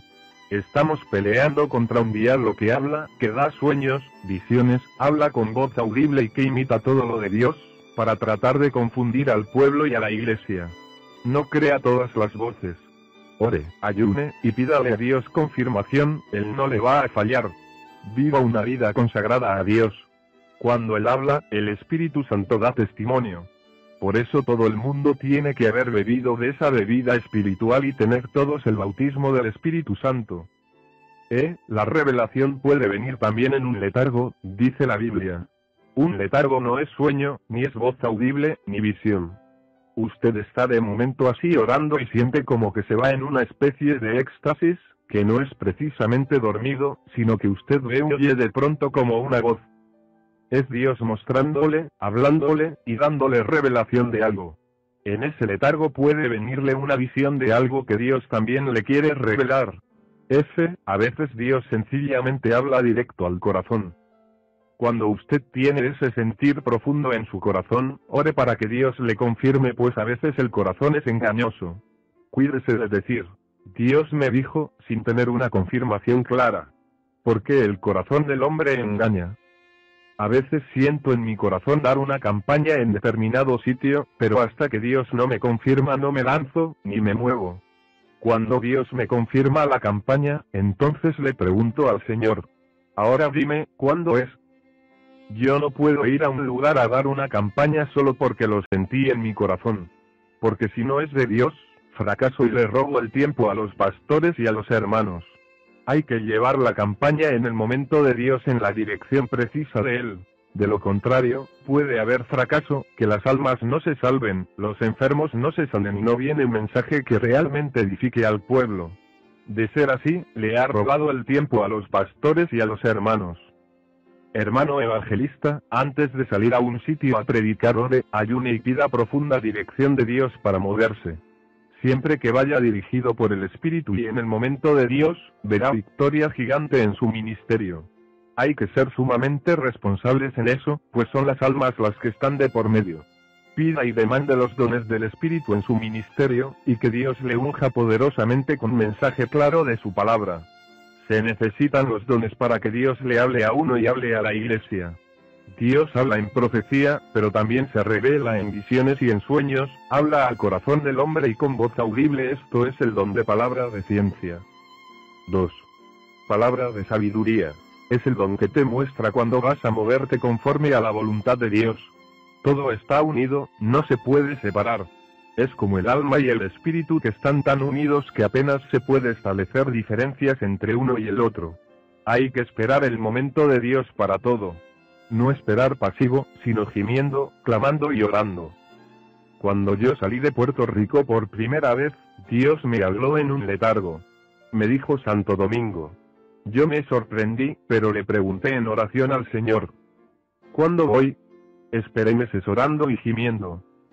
Dime Señor, ¿cuándo voy? No permitas que vaya fuera de tu voluntad, ni antes, ni después de tiempo. Varios meses más tarde estaba predicando en un lugar y cuando terminó el mensaje, el pastor me dijo llorando, hermano, siento que yo tengo que llevarlo a Santo Domingo a usted e introducirlo a la organización nuestra que está allá para que predique. Le dije, hermano, Dios me llamó a Santo Domingo, pero ahora vaya a orar para que Dios me muestre si este es el momento. Me fui a orar a mi casa y Dios me reveló lo siguiente. Este es el momento y es el siervo que usaré para que te lleve allá. Aleluya. El don de palabra de sabiduría le dice a usted cómo hacer las cosas, cuándo hacerlas, qué hacer, por qué hacerlo y dónde hacerlo, son cinco puntos importantes. En esta experiencia mía hubo dos manifestaciones de dones. De revelación, me habló en un letargo. Y palabra de sabiduría, Dios me mostró cuándo iba a marchar. También me mostró dónde iba, y esto fue en un avión de Pan American. ¿Cómo iba? Fui con el pasaje pagado por ese siervo de Dios. ¿A dónde iba? A la denominación que él pertenecía para empezar y luego el Señor me dijo que me movería por todo el país. ¿Qué iba a hacer? Predicar el Evangelio y orar por los enfermos. Todos, los cinco fundamentos de palabra de sabiduría, Dios me los mostró. Iba seguro, en el momento de Dios y sabiendo lo que iba a hacer. ¿Qué pasó? Bueno, si Dios me reveló todo, tenía que haber victoria. Era mi primer viaje misionero, tenía un año de convertido. Prediqué 45 días y se convirtieron como 600 personas. Parece poco, pues he visto miles de conversiones luego en un solo culto, pero era mucho para mí en mi primer año de convertido. Para mí eso fue una fiesta espiritual, una gigantesca victoria. 600 almas. Durante los días de campaña predicaba cuatro veces al día. Al llegar a suelo dominicano, el Señor me dijo, no almuerces. Era otra manifestación del don de palabra de ciencia. Me puso en un ayuno parcial. La comida dominicana a mí me gustaba mucho, por lo que me hice el desentendido y comencé a almorzar. De pronto me agarró una clase de dolor de estómago, que un día me tiré a gritar, oré, reprendí, y no se quitaba, pero de pronto comprendí y le dije, Señor, yo sé lo que es, quítame lo que no voy a almorzar más. Y se me quitó de repente. El Señor reprende fuerte cuando desobedecemos. Por el don de palabra de ciencia, Dios habló a mi corazón y me mostró que estaba en desobediencia. Estuve 45 días de corrido sin almorzar. Desayunaba en la mañana y seguía orando, cuando venía de los cultos a las 11 de la noche más o menos, entonces comía. Me sentía como si estuviera en un ayuno completo. A los 35 días salí de allá con fruto abundante para Dios. Multitud de gente se sanó y hermanos se llenaron de bendición, otros se afirmaron, cientos se convirtieron. ¿Por qué? Porque me moví en la perfecta voluntad de Dios. Es necesario moverse en la perfecta voluntad de Dios. Mediante estos dones, Dios se les revela a los siervos de Dios, y es imprescindible que le pidamos dirección a Dios para cada cosa. Así se evitarán muchos tropiezos y fracasos. Reclamé a Dios los dones, están ahí en la palabra y son para todo aquel que los anhele de corazón. Cuando usted tenga un sueño, una revelación de parte de Dios y esté seguro ya que efectivamente es de parte de Dios, y en esa revelación Él le muestra y le revela algo de algún hermano, ore primero y demande entonces palabra de sabiduría para que Dios le muestre el momento y las palabras a usar para ir donde está ese hermano y decirle lo que Dios le mostró y le reveló. No sea apresurado en esto.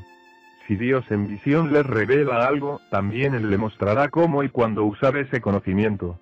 Por eso, cuando Dios les revele o le muestre algo de algún hermano, primero arrodíllese y dígale al Señor, Señor, dime cómo voy a usar este conocimiento, cuando le voy a hablar al hermano, dime si le voy a hablar o no, porque puede darse la situación de que la revelación sea para que usted ore y ayune por él y no para que se lo diga a él ni a nadie.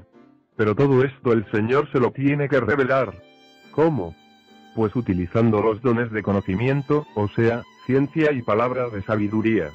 Puede darse la situación que se le diga a un hermano algo que Dios le haya mostrado y que se haga en forma indebida y fuera de tiempo, y en vez de hacerle bien al hermano, lo hundirá espiritualmente. Todos los dones, dice la Biblia, son para edificación común. Hay que esperar que Dios nos dé palabra de sabiduría para usar el conocimiento en forma adecuada. Cuando surge un problema en la iglesia y se levantan algunas contiendas entre la congregación, el pastor tiene que irse de rodillas delante del Señor y decirle, Señor, dame palabra de sabiduría, revélame, muéstrame, qué vaya a hacer, cuándo y cómo lo voy a hacer, para que así se puedan soltar las armas del enredo diabólico y traer la paz en ese grupo. Pero si llegase a apresurarse con sus fuerzas a tratar de romper el yugo, el enredo va a tomar dimensiones mayores. Hay que pedirle a Dios palabra de sabiduría. Todos los dones son muy importantes, pero pocas cosas son tan importantes como la palabra de sabiduría, para hacer todo con la sabiduría de Dios y movernos en el momento de Dios. Ni atrasarnos, ni tampoco adelantarnos. Ese es el don que le dice a usted cuándo hacer las cosas y cómo. Si uno se mueve en el momento de Dios, hermano, la victoria está segura. Usted espere en el Señor cuando le pida dirección para algo, pero espere orando y ayunando, en búsqueda profunda de lo que Dios tiene que revelarle y mostrarle. Amén. En mi experiencia personal cuando me invitan a los lugares a dar campañas, yo no me muevo hasta que Dios no me confirma claro que es ahí donde me quiere. He declinado así varias invitaciones y le he dicho al Señor, yo quiero ir a predicarle a las almas en ese lugar, pero quiero ir en el tiempo y en el momento tuyo. Enanos y así ha sido, el Señor me ha movido a esos lugares, a veces, después de que han pasado algunos años, pero ha sido en el momento de Dios y he visto las victorias maravillosas y los frutos gigantes. Aleluya. En ocasiones Dios me ha mostrado la fecha para ir a algún país a dar campaña. Los coordinadores se han movido al país y luego de indagar, me notifican que no aparece estadio, ni lugar apropiado para dar campañas. Como yo he sentido la seguridad de que Dios me llamó a ese país, les digo. Sí, hay un lugar, hay un sitio bien apropiado asignado a esta campaña, pues Dios me envía y Él nunca se equivoca. Bendito sea el Señor. Así ha sido, ha aparecido el lugar más excelente y adecuado, donde multitudes se han reunido para oír el mensaje de salvación, miles han venido a los pies del Señor y otros tantos han sido sanados de todo tipo de enfermedad. Aleluya. La gloria sea toda para Dios. Para eso, hermano, es la manifestación de los dones del Espíritu Santo. Para guiarnos y dirigirnos con precisión. Dios sí sabe cómo dirigirnos para que luego podamos ver su gloria en todo y vengan los testimonios de las maravillas que él hace. En cierta ocasión se me acercó un hombre y me dijo, yo soy fruto de la campaña suya el año pasado en Nueva York. Yo era un adicto a las drogas, Fui a la campaña con dos prostitutas. Tenía un revólver en la cintura y solo fui a reírme de usted, pero cuando usted habló de Cristo, me entregué llorando y tiré el revólver y le dije a las prostitutas hagan como ustedes quieran, pero yo me voy a entregar a Cristo, yo me entrego a Él. Cuando nos movemos en el momento de Dios y echamos las redes en el lugar que Dios quiere que las echemos, pescamos peces grandes. Cuando Cristo le dijo a Pedro, echa la red a la derecha, si Pedro la echa a la izquierda, allí no hubiese habido pesca alguna, pero Pedro echó la red en el lugar preciso que Cristo le indicó y ahí fue la victoria. La red se llenó de tantos peces que parecía que se rompía y se hundía el barco, pero nada de eso sucedió, porque cuando Cristo está y estamos en su voluntad, no se rompe la red, ni se hunde el barco, sino que éste se llena de frutos y de bendiciones. Aleluya. Hermanos, si los dones están en la iglesia y la iglesia es un cuerpo, no podemos evitar que todos estén ligados unos a los otros, porque es un solo cuerpo. Por eso, las actividades de la Iglesia no pueden estar desligadas, tienen que estar unidas. Si tenemos una actividad, pues invitemos a los pastores de las diferentes denominaciones. No es solo invitar a los pastores de la misma denominación suya, no. Si es un solo cuerpo, aquí no hay diez cuerpos, es uno solo. Invitemos a los otros concilios y avisemos a los otros pastores. Esto es una unidad, esto es un cuerpo, tenemos que participar todos. Así son los dones. Están todos unidos, entrelazados. El don de ciencia no se puede separar del don de palabra de sabiduría. Aleluya. 3. Discernimiento de espíritus. Este es otro don del Espíritu, en el cual el Espíritu Santo le da conocimiento de qué espíritu se está moviendo. Si alguien habló en lenguas, si es por el Espíritu Santo, el discernimiento le muestra a usted si es por el Espíritu. Si es por el Espíritu de la carne, Dios le dice, es por el espíritu humano. En ocasiones Dios me ha mostrado cuántos espíritus falsos entran a muchos cristianos. Es menester que el don de discernimiento esté manifestado en la iglesia para saber escudriñar todas estas cosas. Pídale al Señor que le revele las cosas tal y como son. El don de discernimiento es de una importancia profunda. En una ocasión fui a un lugar a predicar y había una muchacha que todas las noches caía en una aparente bendición en el altar y se levantaba el traje, eso ya era un escándalo. El pastor me dijo lo que estaba sucediendo. Era una jovencita de unos 14 años. La noche que prediqué, en el momento del llamamiento, la muchacha pasó al frente, se tiró al altar y comenzó la aparente bendición.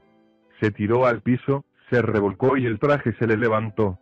Cuando yo pensé que era un demonio, el Señor me mostró y me dijo que era el espíritu humano. Me acerqué y le pedí al Señor que me mostrara qué hacer, pedí que el don de palabra de sabiduría se manifestara. Sencillamente no reprendí a ningún demonio, sino que me le acerqué y le hice una seria amonestación, advirtiéndole que de ninguna manera repitiera lo que estaba haciendo o la iba a echar fuera de la iglesia. Fue lo que el Espíritu Santo me mostró que hiciera. Jamás volvió a hacerlo y se acabó aquel problema en la iglesia. Hermanos, tenemos que pedir la dirección para saber qué espíritu es el que se mueve y entonces tratar con sabiduría la infinidad de situaciones raras y diversas que surgen a diario. Aleluya. En otra ocasión en Barquisimeto, Venezuela, una mujer se desató y le arrojó un puñado de tierra en el rostro a un pastor. Dije, Señor dime, ¿qué hago? pues sentí un dolor profundo al ver cómo aquel demonio había lanzado la tierra al rostro de aquel varón de Dios. El Señor me mostró que también era el espíritu humano y qué hacer. Me acerqué, la sujeté fuertemente y le indiqué firmemente que no repitiera bajo ninguna circunstancia lo que había hecho o le iba a arrancar la cabecita, se puso de pie y se quedó muy tranquila. Aleluya. Hermanos, infinidad de veces vemos los demonios en acción, y en el nombre de Jesucristo nos acercamos y los reprendemos, pero en muchas ocasiones no es así, es el espíritu de la carne lo que se manifiesta. Por eso, es necesario que antes de actuar le preguntemos al Señor qué es lo que se manifiesta y qué debemos hacer. Él nos va a dirigir y nos va a decir qué hacer y nos dará discernimiento para reconocer el espíritu que hay y palabras de sabiduría para saber cómo actuar. Amén. Una vez usted discierne lo que hay, el Espíritu le tiene que dirigir, darle palabras de sabiduría y decirle lo que usted va a hacer. En el templo, Jesús tomó un látigo y sacó fuera a todo el que estaba comercializando allí. Jesús hizo como el Espíritu le dirigía al discernir el demonio de negocio que había allí dentro. No estaban vendiendo porque quisieran colaborar con la obra de Dios, o porque había amor para la obra de Dios, o porque había algo que iba a glorificar a Dios era porque estaban llenándose los bolsillos de dinero a costa del templo de Dios. Aún hoy día muchos hacen eso.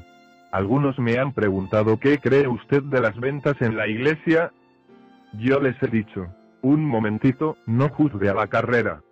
Si Dios ha dirigido a un varón de él a vender alguna cosa para ayudar a la iglesia y a la obra de Dios en alguna forma, nosotros callemos. Pídale a Dios que le muestra lo que hay, que si es por el Espíritu Santo, quienes somos para interferir. Ahora, si es un espíritu de negocio, oremos a Dios para que Él tenga misericordia de ellos y rompa esa trama que avergüenza y afecta la obra de Dios, pues el espíritu se contrista. Esperemos que Dios nos muestre las cosas. Luego aconsejemos en amor lo que Dios nos ha revelado. Hay tres espíritus que se pueden mover. El Espíritu Santo, que es el que queremos que se mueva, el Espíritu humano, que tiene necesariamente que moverse, pero que no se debe mover en desorden, ni fuera de la voluntad de Dios, y el Espíritu del diablo, que a ese hay que reprenderlo y no se le puede permitir que se mueva de ninguna manera. Usted debe con cuidado clamar a Dios por discernimiento para que le muestre, porque hay veces que el espíritu del diablo se mete en la iglesia y se mueve. En una ocasión había un siervo de Dios en una campaña. Empezaron a cantar un coro y una hermanita empezó a danzar. De pronto el hermano dijo, detengan el coro, y llamó a la hermana y le dijo, ¿quién te llamó a danzar aquí? Le estaba hablando al diablo que la usaba. Le puso la mano y reprendió al demonio en el nombre de Jesús. Cuando terminó dijo, canten el coro otra vez. Cantaron y la hermana no volvió a danzar. El demonio había salido de ella. Por el don de discernimiento, el hermano supo qué espíritu se movía y por el don de milagros hubo liberación. Aleluya. 6. Los dones de poder hermano, si hay algo que necesitamos hoy día es poder de Dios porque con poder de Cristo es que podemos echar fuera los demonios. Si usted discierne que hay un demonio, pero no hay poder, se queda el demonio ahí. Si usted discierne que un demonio es el que se está manifestando, tiene que tener poder y autoridad para echarlo fuera. Para que se manifieste el don de fe y no hay diablo que se resista. 1. Dones de sanidad divina es un don que se manifiesta en multitud de creyentes, por medio del cual se ora por los enfermos y estos se sanan. Oímos multitud de testimonios en las campañas, de enfermos que se sanan de tantas y diferentes enfermedades. Eso es el don de sanidad divina que se manifestó. Dios es quien lo hace. No hay demonio que se resista ante el poder de Dios. En la sanidad, la persona tenía síntomas, tenía malestar y tantas cosas, pero al orar queda sano para la gloria de Dios. La sanidad divina existe como don, pero también es una señal que seguiría a los creyentes. Y estas señales seguirán a los que en mí creyeren, sus manos pondrán sobre los enfermos y sanarán. Marcos 16, 15, de modo que, aunque usted diga que no tiene el don, si hay un enfermo póngale la mano, ore y diga, Señor, tú dijiste que estas señales seguirían a los que creen, pondrían las manos sobre los enfermos y sanarían. Por eso en tu nombre pongo mi mano sobre esta persona, creyendo por tu palabra que será sanado. Hable fe, crea que se sanó, aunque vea lo que vea, usted crea que el Señor lo sanó y déle gracias al Señor por eso. Algunos hermanos dicen, no, yo no oro, yo no tengo el don, pero si usted es un creyente esa señal se manifiesta en los creyentes. El que tiene el don, pues ya tiene una manifestación especial donde Dios lo impulsa a moverse por diferentes lugares y en formas diferentes. Cuando Dios me mostró que el don de sanidad divina estaba en mí, yo no pude resistirme. Me moví a los hospitales, por todos los lugares y cuando salía del hospital del distrito de Arecibo en Puerto Rico, me iba corriendo al hospital municipal de Camuy, mi pueblo, y de ahí partía para un hogar. Porque yo quería aprovechar hasta el máximo el don se sanaban y se convertían muchos. Si no tiene el don, primeramente pídalo y segundo, no se esquive cuando hay algún enfermo. Ore por él, pues es una señal para los creyentes, pondrían las manos sobre los enfermos y sanarían. Si no sana al instante, diga, está sano, por las llagas de Jesucristo, está sano porque es promesa de Dios, lo creo, gracias Señor, y siga caminando aunque no todos tienen don de sanidad, pues así lo dice Pablo, pero la señal sigue a todos los creyentes. Quiere decir, que en una u otra ocasión Dios lo puede usar a usted en sanidad, por el poder de la palabra. En estos últimos días, el Señor ha estado manifestando el don de palabra de ciencia en nuestro ministerio como nunca antes. Ministramos en la ciudad de Choluteca en Honduras, y sentí llamar los sordos de un oído a la plataforma. Subieron como ocho, pasé a uno de ellos al frente y le pregunté lo que tenía. Me dijo. Desde niño tengo el tímpano perforado y no oigo nada. Le dije que iba a hablar la palabra de Dios a favor de él y que Dios le iba a poner un tímpano nuevo. Cuando comenzamos a orar, miré el resto del grupo y alguien me dijo. Ese joven que está en la parte de atrás es un incrédulo, y no se sanará nunca. Yo no pude discernir de momento quién me habló y comencé a orar en lenguas. De pronto el Espíritu me habló. Ese joven que el diablo te dijo que es un incrédulo, ya está sano. Y llámalo a testificar ahora mismo. Detuve la oración de todos y lo llamé. ¿Qué tenías? Le pregunté. Me dijo. Hace 22 años que estoy sordo. De acuerdo a los médicos no tengo tímpano. Le dije. El Señor me dice que estás sano. Tienes un tímpano nuevo. Lo probamos y oía perfectamente. Apenas lo habíamos probado, el espíritu volvió y me dijo. El otro joven que está al frente ya está sano. Lo probé y escuchaba perfectamente. Primero se manifestó el don de lenguas y ahí el espíritu hizo intercesión por ellos. El que habla en lenguas, ora en el espíritu. Luego se manifestó el don de palabra de ciencia y ahí el espíritu le habló a mi espíritu que estaban sanos, que ya el don de milagros había orado la sanidad. Gloria a Dios. Otra noche, en la campaña en Honduras, cuando fui a orar por los enfermos, de pronto el Espíritu me reveló, hay tres personas que tenían hernias y ya se le desaparecieron. Le pregunté qué hacía y él me mostró que los pasara al frente corriendo a testificar. Los llamé diciendo, hay tres personas que tenían hernias. El Señor me dice que están sanos. Pasen corriendo acá a la plataforma y testifiquen. En pocos minutos pasó una joven corriendo y detrás dos mujeres más que también corrían entre las alabanzas del pueblo. Las probamos ya las tres se les habían desaparecido las hernias. Por el don de la palabra de ciencia, el Señor me mostró las tres hernias ya sanadas y por la palabra de sabiduría me mostró qué hacer con esa situación. Que pasen corriendo. Al pasar las tres corriendo, se levantó una atmósfera de fe y de gran bendición para el resto de los enfermos por el don de milagro las hernias desaparecieron. Aleluya. Oremos y ayunemos para que la operación de los dones del Espíritu sea gigante, que Dios en ellos sea glorificado y la gente mucho más bendecida. Amén. 2. El don de milagros está muy relacionado a la sanidad divina y es una manifestación de sanidad mucho más sobrenatural, donde Dios hace algo que no es sencillamente desaparecer un malestar o los síntomas de cierta enfermedad, sino que Dios tiene que hacer evidentemente algo maravilloso como desaparecer una hernia, alargar una pierna corta, crear plata y oro en las calles, crear curvatura a un pie plano, levantar a un paralítico o resucitar un muerto. Esas no son sanidades, sino una manifestación del don de milagros. Una persona que vino a una de nuestras campañas y testificó que le habían cortado el nervio bucal, los médicos le habían dicho que no podría hablar jamás. Sin embargo, el testimonio fue dado por sus propios labios. Eso es un milagro creativo de parte de Dios, pues le tuvo que crear el nervio que le habían cortado.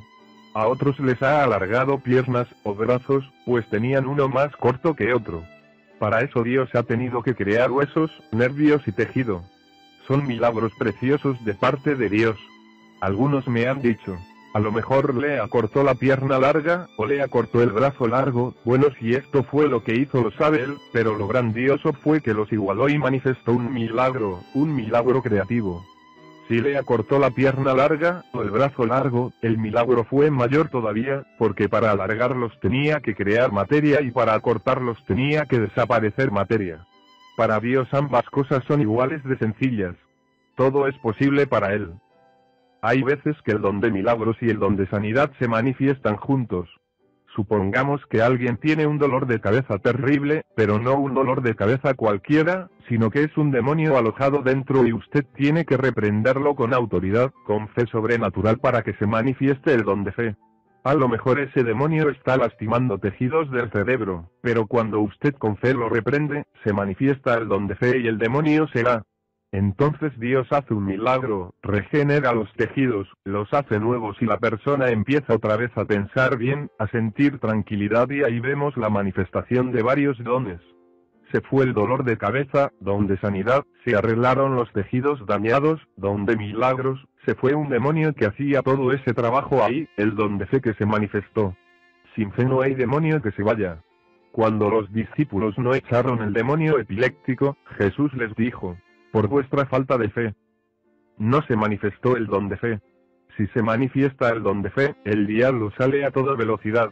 Les digo esto porque lo he vivido en las campañas. Una noche, durante una campaña en la ciudad de Ponce, Puerto Rico, reprendí los demonios, sentí una autoridad como pocas veces la he sentido, fue tan grande y la fe fue tan profunda, hubo una manifestación del don de fe, que los demonios salieron a tal velocidad, que tiraron al piso la mesa donde los sugieres toman los nombres de los nuevos convertidos. Cayó la mesa, cuán larga era, tendida en el piso. Cuando gritaron, se cayó la mesa, les grité, la velocidad que llevaban los demonios. ¿Por qué yo dije eso? Porque el Señor manifestó el don de discernimiento.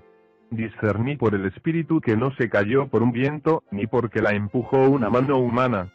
Se cayó porque una legión de demonios le pasó por el lado y con la velocidad que llevaban la tumbaron. En ese momento se manifestó el don de fe y el don de milagros, porque ocurrieron en una multitud de gente don de sanidad, porque se sanó otra multitud de personas, y el don de discernimiento porque Dios me mostró quién había tumbado la mesa. Sea bendito el nombre de Dios. Por eso, cuando yo oro en las campañas, le digo a toda la multitud, estén en comunión, esté orando, hermano. Hay muchas ocasiones en que durante el momento de la oración por los enfermos, muchas personas y muchos hermanos están hablando los unos con los otros. Les digo que esta situación me preocupa seriamente, para mí eso es un escándalo. Durante un momento como ese, es inconcebible que se sostengan conversaciones, mientras muchos que sufren tienen su única esperanza en Cristo. ¿Dónde está el amor de Dios? ¿Dónde está el fervor espiritual? Si es pastor o evangelista, están en el deber de dar ejemplo a los demás y no permitir que le traigan conversación en el momento de orar por los enfermos. Aquel que en el momento de orar por los enfermos, no puede orar por ellos, no siente amor, y sea quien sea deberá de convertirse de nuevo.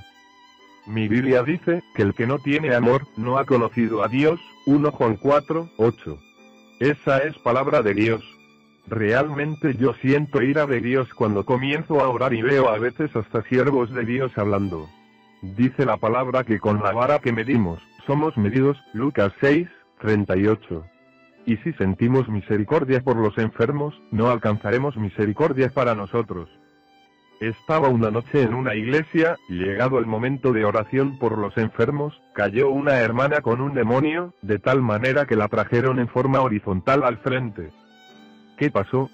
Que mientras orábamos por los enfermos, ella estaba fuera hablando con otros. Cuando me la trajeron para que orara por ella, el Señor me mostró que no orara por ella, pues había un juicio del sobre esta hermana y yo no pude orar por ella. Un demonio de los que salió, entró en ella. Asimismo puede entrar en cualquiera que se descuide. Ministraba una noche en un campo de Vega Alta, Puerto Rico, cuando vi una mujer frente a mí pude discernir que había demonios en ella, donde discernimiento. Sentí el impulso del Espíritu, palabra de sabiduría de Dios. El Señor dice que no ponga la mano precipitadamente sobre nadie, dije. Señor, ¿qué hago? Cuando sentí de Dios que me mostró poner la mano, la llamé y le puse la mano, cuando así lo hice, ella cayó de espaldas a tierra, al mismo tiempo cayó una vaca que había detrás de la plataforma, que si no le cortan la soga, se ahorca aquel animal. El demonio que salió de la mujer atacó y embistió aquella res. Quiere decir, que el que esté en la campaña debe estar en comunión profunda. Esa situación de gente que le entran demonios por su falta de comunión al momento de estar orando por los enfermos, la he visto en infinidad de ocasiones.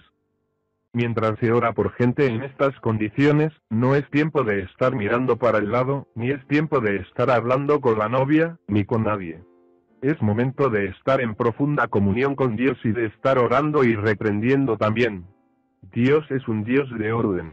Es momento de gemir y llorar por los enfermos. Ore en lenguas y con entendimiento. En ese momento diga, úngeme Señor para orar y gemir por los necesitados y los enfermos. Si usted ora así y Dios lo unge, por cada lágrima que usted derrame, demonios vuelan y salen de los pecadores. Cuando Cristo lloró frente a la tumba de Lázaro, éste se levantó de entre los muertos. Cada cual use lo que tiene, todo lo que Dios le ha dado, para eso son los dones.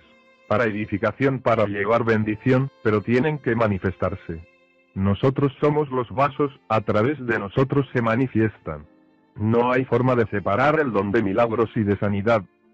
Cuando hay un milagro, normalmente hay alguna sanidad. puede haber una sanidad y que no haya ocurrido exactamente un milagro, pero si ocurre un milagro, hay sanidad. La persona puede tener un dolor de cabeza, porque sencillamente comió más de la cuenta. Coma normal hermano, que los glotones no entran al reino de los cielos. Puede darse el caso que por comer más de la cuenta le dio un dolorcito de cabeza, y viene el siervo de Dios y ora y usted se sana, hay una sanidad. Exactamente no hubo quizás un milagro, pero sencillamente ahí Dios descongestionó un poco lo que usted había congestionado por comer más de lo necesario y se sanó. A veces hay la sanidad porque hay un dolor terrible en el cuerpo, pero también hay un órgano que está lesionado y Dios quita el dolor, lo sana, sanidad divina, pero arregla el órgano y lo pone nuevo. También hay un milagro. 3. El don de fe. Es algo maravilloso. Los que hayan sentido una manifestación del don de fe, sabrán lo que es. Porque esa es la manifestación súbita de la fe de Dios a través del siervo. Yo lo he sentido en múltiples ocasiones. La noche que en la ciudad de Ponce, Puerto Rico, al orar, los demonios salieron a toda velocidad y tumbaron hasta las mesas, sentí el don de fe. Pero también lo he sentido en otras ocasiones y he visto milagros instantáneos sobrenaturales. Cuando Dios manifiesta el don de fe a través de mí y yo siento la manifestación, instantáneamente digo, gracias Señor, porque se sanó. Y lo digo a viva voz, para que lo oigan todos los hermanos, porque sé que eso no hay diablo que lo resista. Una noche, en una de las campañas, estaba una mujer con cáncer tirada frente a la plataforma, Dios manifestó el don de fe a través de mí y lo hizo con una manifestación adicional, que últimamente lo hace y no lo puedo impedir. Mientras oraba, me reía a carcajadas. Ella está tirada en el piso. Algunos dirían, pero este hombre, ¿qué le pasa? Riéndose, estando esa mujer ahí en esa condición, la mujer estaba muriéndose, discerní el espíritu de muerte. Dije en voz alta que la muerte estaba sobre ella. Había un ángel de Satanás, un espíritu maligno, porque según está el Espíritu Santo de Dios y el espíritu humano, hay espíritus del diablo, demonios y espíritus de ángeles caídos que se mueven. Yo sentía el espíritu de muerte y sabía que se moría.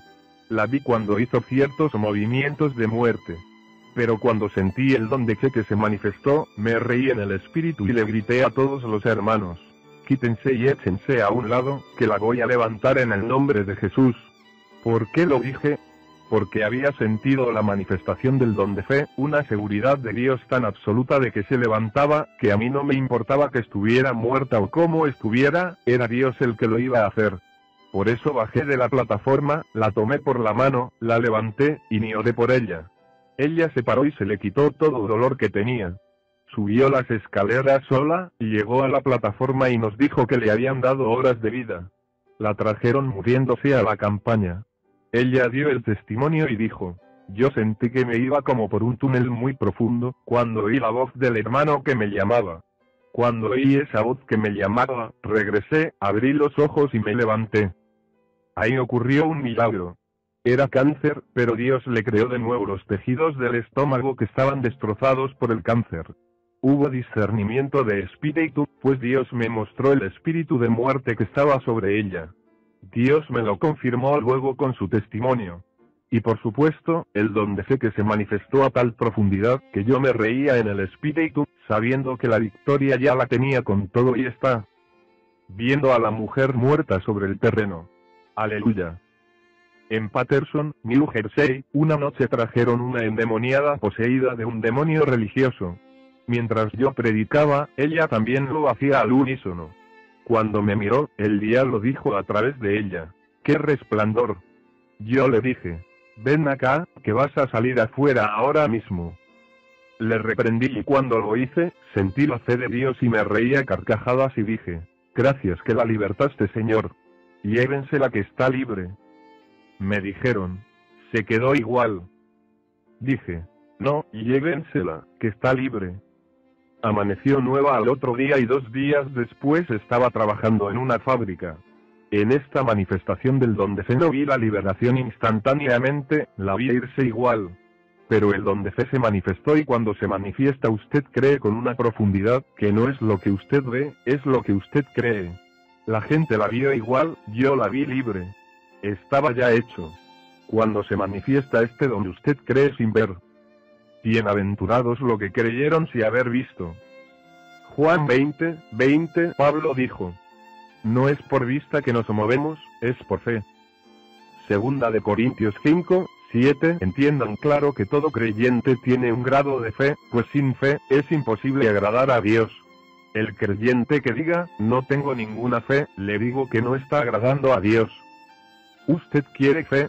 Deje lo carnal y lo mundano, póngase a vivir una vida espiritual y tendrá fe. Dios es un Dios de fe. La naturaleza de Dios se manifiesta en los frutos del Espíritu, la fe es uno de los frutos del Espíritu. Si usted no tiene fe, no está el fruto de Dios en usted. Ore, ayune y lea la Biblia. Rompa las novelas mundanas y toda literatura vulgar. Apártese de la programación pervertida de la televisión y de la música mundana, aproveche su tiempo en lo de Dios y usted tendrá fe. La fe es para creer, esperar y recibir. Ahora, el don de fe es una manifestación súbita, poderosa que viene de repente, donde Dios domina en una forma plena y usted dice, sí, está hecho. Alabado sea Dios. Nosotros tenemos que clamar para que los dones se manifiesten, porque cuando se manifiestan los dones, todo es victoria. Dios habla por interpretación, por lenguas y por profecía. Cuando se mueven los dones, usted tiene sabiduría de Dios, conocimiento de Dios. Las cosas que aún no han sucedido, Dios se las revela y usted las conoce antes de tiempo. Si la iglesia ora, todo esto sucederá. Mas sin embargo, muchas veces se impide. Esto puede ser por profecía o por ciencia, revelación, cualquiera de los dos dones. Si usted se enferma y oran por usted, se sana. Si se cae y se rompe una pierna, oran por usted y Dios hace el milagro. Hoy en día se piensa que si se cayó, solo hay que llevarlo al médico. ¿Estará el don de milagros en la iglesia? En la campaña en Miami, Florida, había una mujer que tenía leucemia. Estaba desahuciada de los médicos se le había caído ya todo el cabello. Le quedaba muy poco tiempo de vida. En esas condiciones se solicitó al pastor de su iglesia que le permitiera ser ujier en la campaña. Allí estaba el primer día de la campaña con un paño sobre la cabeza para ocultar su calvicie total y deshecha físicamente. Oramos esa noche por los enfermos y ella reclamó un milagro al Señor. El Señor la sanó en una forma gloriosa. Fue a los médicos que la habían estado tratando y ellos no lo podían creer. No había ni trazas de la leucemia. El cabello volvió a crecerle y hoy día, como cinco años más tarde, está dando testimonio a la gente de lo que Dios hizo con ella. Esta es una operación gloriosa del don de milagros. Su fe inconmovible fue honrada en forma preciosa por Cristo. Aleluya. Al esperar en Dios, con confianza, vemos cómo se manifiestan los diferentes dones. Cuando mi nena se cayó y se enterró una púa de madera por el muslo, le hizo una herida horrible. La sangre salía a borbotones, pero creí que Dios era poderoso para hacer la obra. Allí pude ver el don de milagro en operación, pues había vasos sanguíneos que estaban rotos y hubo necesidad de crearlos para que la sangre pudiera detenerse. El único milagro que no hizo al instante fue cerrarle la herida, eso lo hizo paulatinamente. La Biblia dice, espera en Dios y él hará. También dice, la oración de fe sanará al enfermo y el Señor lo levantará. Lo levantará implica que puede ser instantáneamente o puede ser paulatinamente. Claro que debemos clamar por milagros instantáneos. Si no sucede, usted crea que está hecho y confiéselo con su boca y créalo por fe y espere con confianza. Dios no ha fallado nunca, ni fallará. Los dones están en la iglesia y nosotros somos la iglesia. Por lo tanto, tienen que estar en nosotros. El espíritu reparte como quiere. Las manos son para sujetar y los pies para caminar. Puede que uno tenga palabra de ciencia, otro don de lenguas y otro interpretación, pero al trabajar en unidad, se une todo el cuerpo y se manifiesta toda la plenitud de Dios. Por eso es muy importante que se confraternice y las iglesias se unan, para que lo que está en esta se una con lo que está en aquella y todo junto edifique al pueblo de Dios. Por eso, es tan importante también, que los evangelistas y los pastores estén unidos, porque el don que está en el evangelista a lo mejor no está en el pastor y cuando el evangelista se une con el pastor, o viceversa, viene edificación sobre la iglesia y sobre todos. Cuando un pastor dice que no necesita evangelista, está actuando muy falto de sabiduría, porque si usted tiene los nueve dones, usted no necesita evangelista. Pero si no se manifiestan los nueve dones, necesita que otro siervo de Dios, en el cual se manifiestan dones que no están en usted, vengan a edificar su iglesia. Porque los dones están para la edificación mutua. La Biblia dice para el bien común. Los ministerios tienen que estar unidos para que la iglesia crezca y se edifique. La palabra dice que los ministerios están para la santificación de la iglesia, para la edificación del cuerpo. Por lo tanto, los pastores deben estar anhelando continuamente que Dios les envíe siervos ungidos, en los cuales se manifiesten los dones del Espíritu Santo. Pruebe los siervos de Dios. La iglesia apostólica probaba a los siervos y declaraba mentirosos los que no eran. Usted tiene que moverse por la doctrina apostólica. Pruébelos y demande de Dios que jamás permita que ningún lobo rapaz venga a su iglesia. Que vengan de Dios y usted sepa que Dios le va a edificar la iglesia a través de ese varón. Trátelo como varón de Dios, con amor, con entendimiento y financieramente ayúdelo a plenitud en lo espiritual, nosotros tenemos que ayudarlo en lo material, dice la Biblia. Cuando ministre un varón de Dios, Ponga la iglesia de pie y clamen todos para que Dios les dirija lo que tienen que darle para que no haya retraimiento alguno en esto y así Dios bendiga en abundancia a ese pueblo. La ofrenda que Dios da para el varón de Dios que visita la iglesia, es para ese varón de Dios, no puede ser tocada por nadie para nada más. Esto debe estar muy claro en cada pastor y bajo ninguna circunstancia permita que el diablo le engañe y vaya a cortar esa ofrenda aunque sea para la misma iglesia, sería robo, pues la ofrenda era para el siervo de Dios que trajo el alimento, que Dios lo usó con amor, que trajo edificación a la iglesia. Dios le va a bendecir a usted porque usted ayudó al hombre que Dios usó para venir y edificar la iglesia y actuó honestamente. Actuemos en el amor de Dios. Porque si todo lo que hemos mencionado es importante, el amor es un fruto más importante que los nueve dones juntos. Actuemos en el amor de Dios, con la sabiduría de Dios y Dios no fallará en llenarnos de sus bendiciones. Porque cuando actuamos con honestidad y siempre buscamos el bien para los demás, con prudencia, con sabiduría y en amor, se abren las ventanas de los cielos para bendecimos. Es muy importante que el evangelista que ministre en una iglesia y siente o ve que le cortaron la ofrenda que para él había dado la iglesia, no caiga en el trágico error de salir fuera y murmurar del pastor, pues estaría obrando muy mal. Solo ore por ese pastor, cualquiera se puede equivocar. El varón de Dios que pase por una situación así, muestre su amor y misericordia orando por el pastor para que no repita equivocaciones de esa índole. Así usted estará en gracia con Dios. Solo así Dios le bendecirá. Pero si murmura y trata de hundir al pastor, falto de todo amor, a Dios no le va a agradar, pues lo nuestro es con amor, clamar para que Dios corrija e intervenga en el asunto y se le revele. Vamos a pedir a Dios que esos dones del Espíritu se manifiesten en todos y que se manifiesten en amor para que la victoria sea total y completa. Clame cada uno a Dios para que le dé dones para edificar la iglesia y edificarse a sí mismo. Para poder ministrar con todo poder y autoridad del Espíritu, vivir una vida cristiana, victoriosa y llena de gozo para pelear con autoridad y poder contra toda artimaña del diablo. Entre en ayuno, ore en abundancia, y escudriñe la palabra tenga sed de recibir en abundancia de parte de Dios. Pedid y se os dará. Lucas 11, 9, dice la palabra de Dios.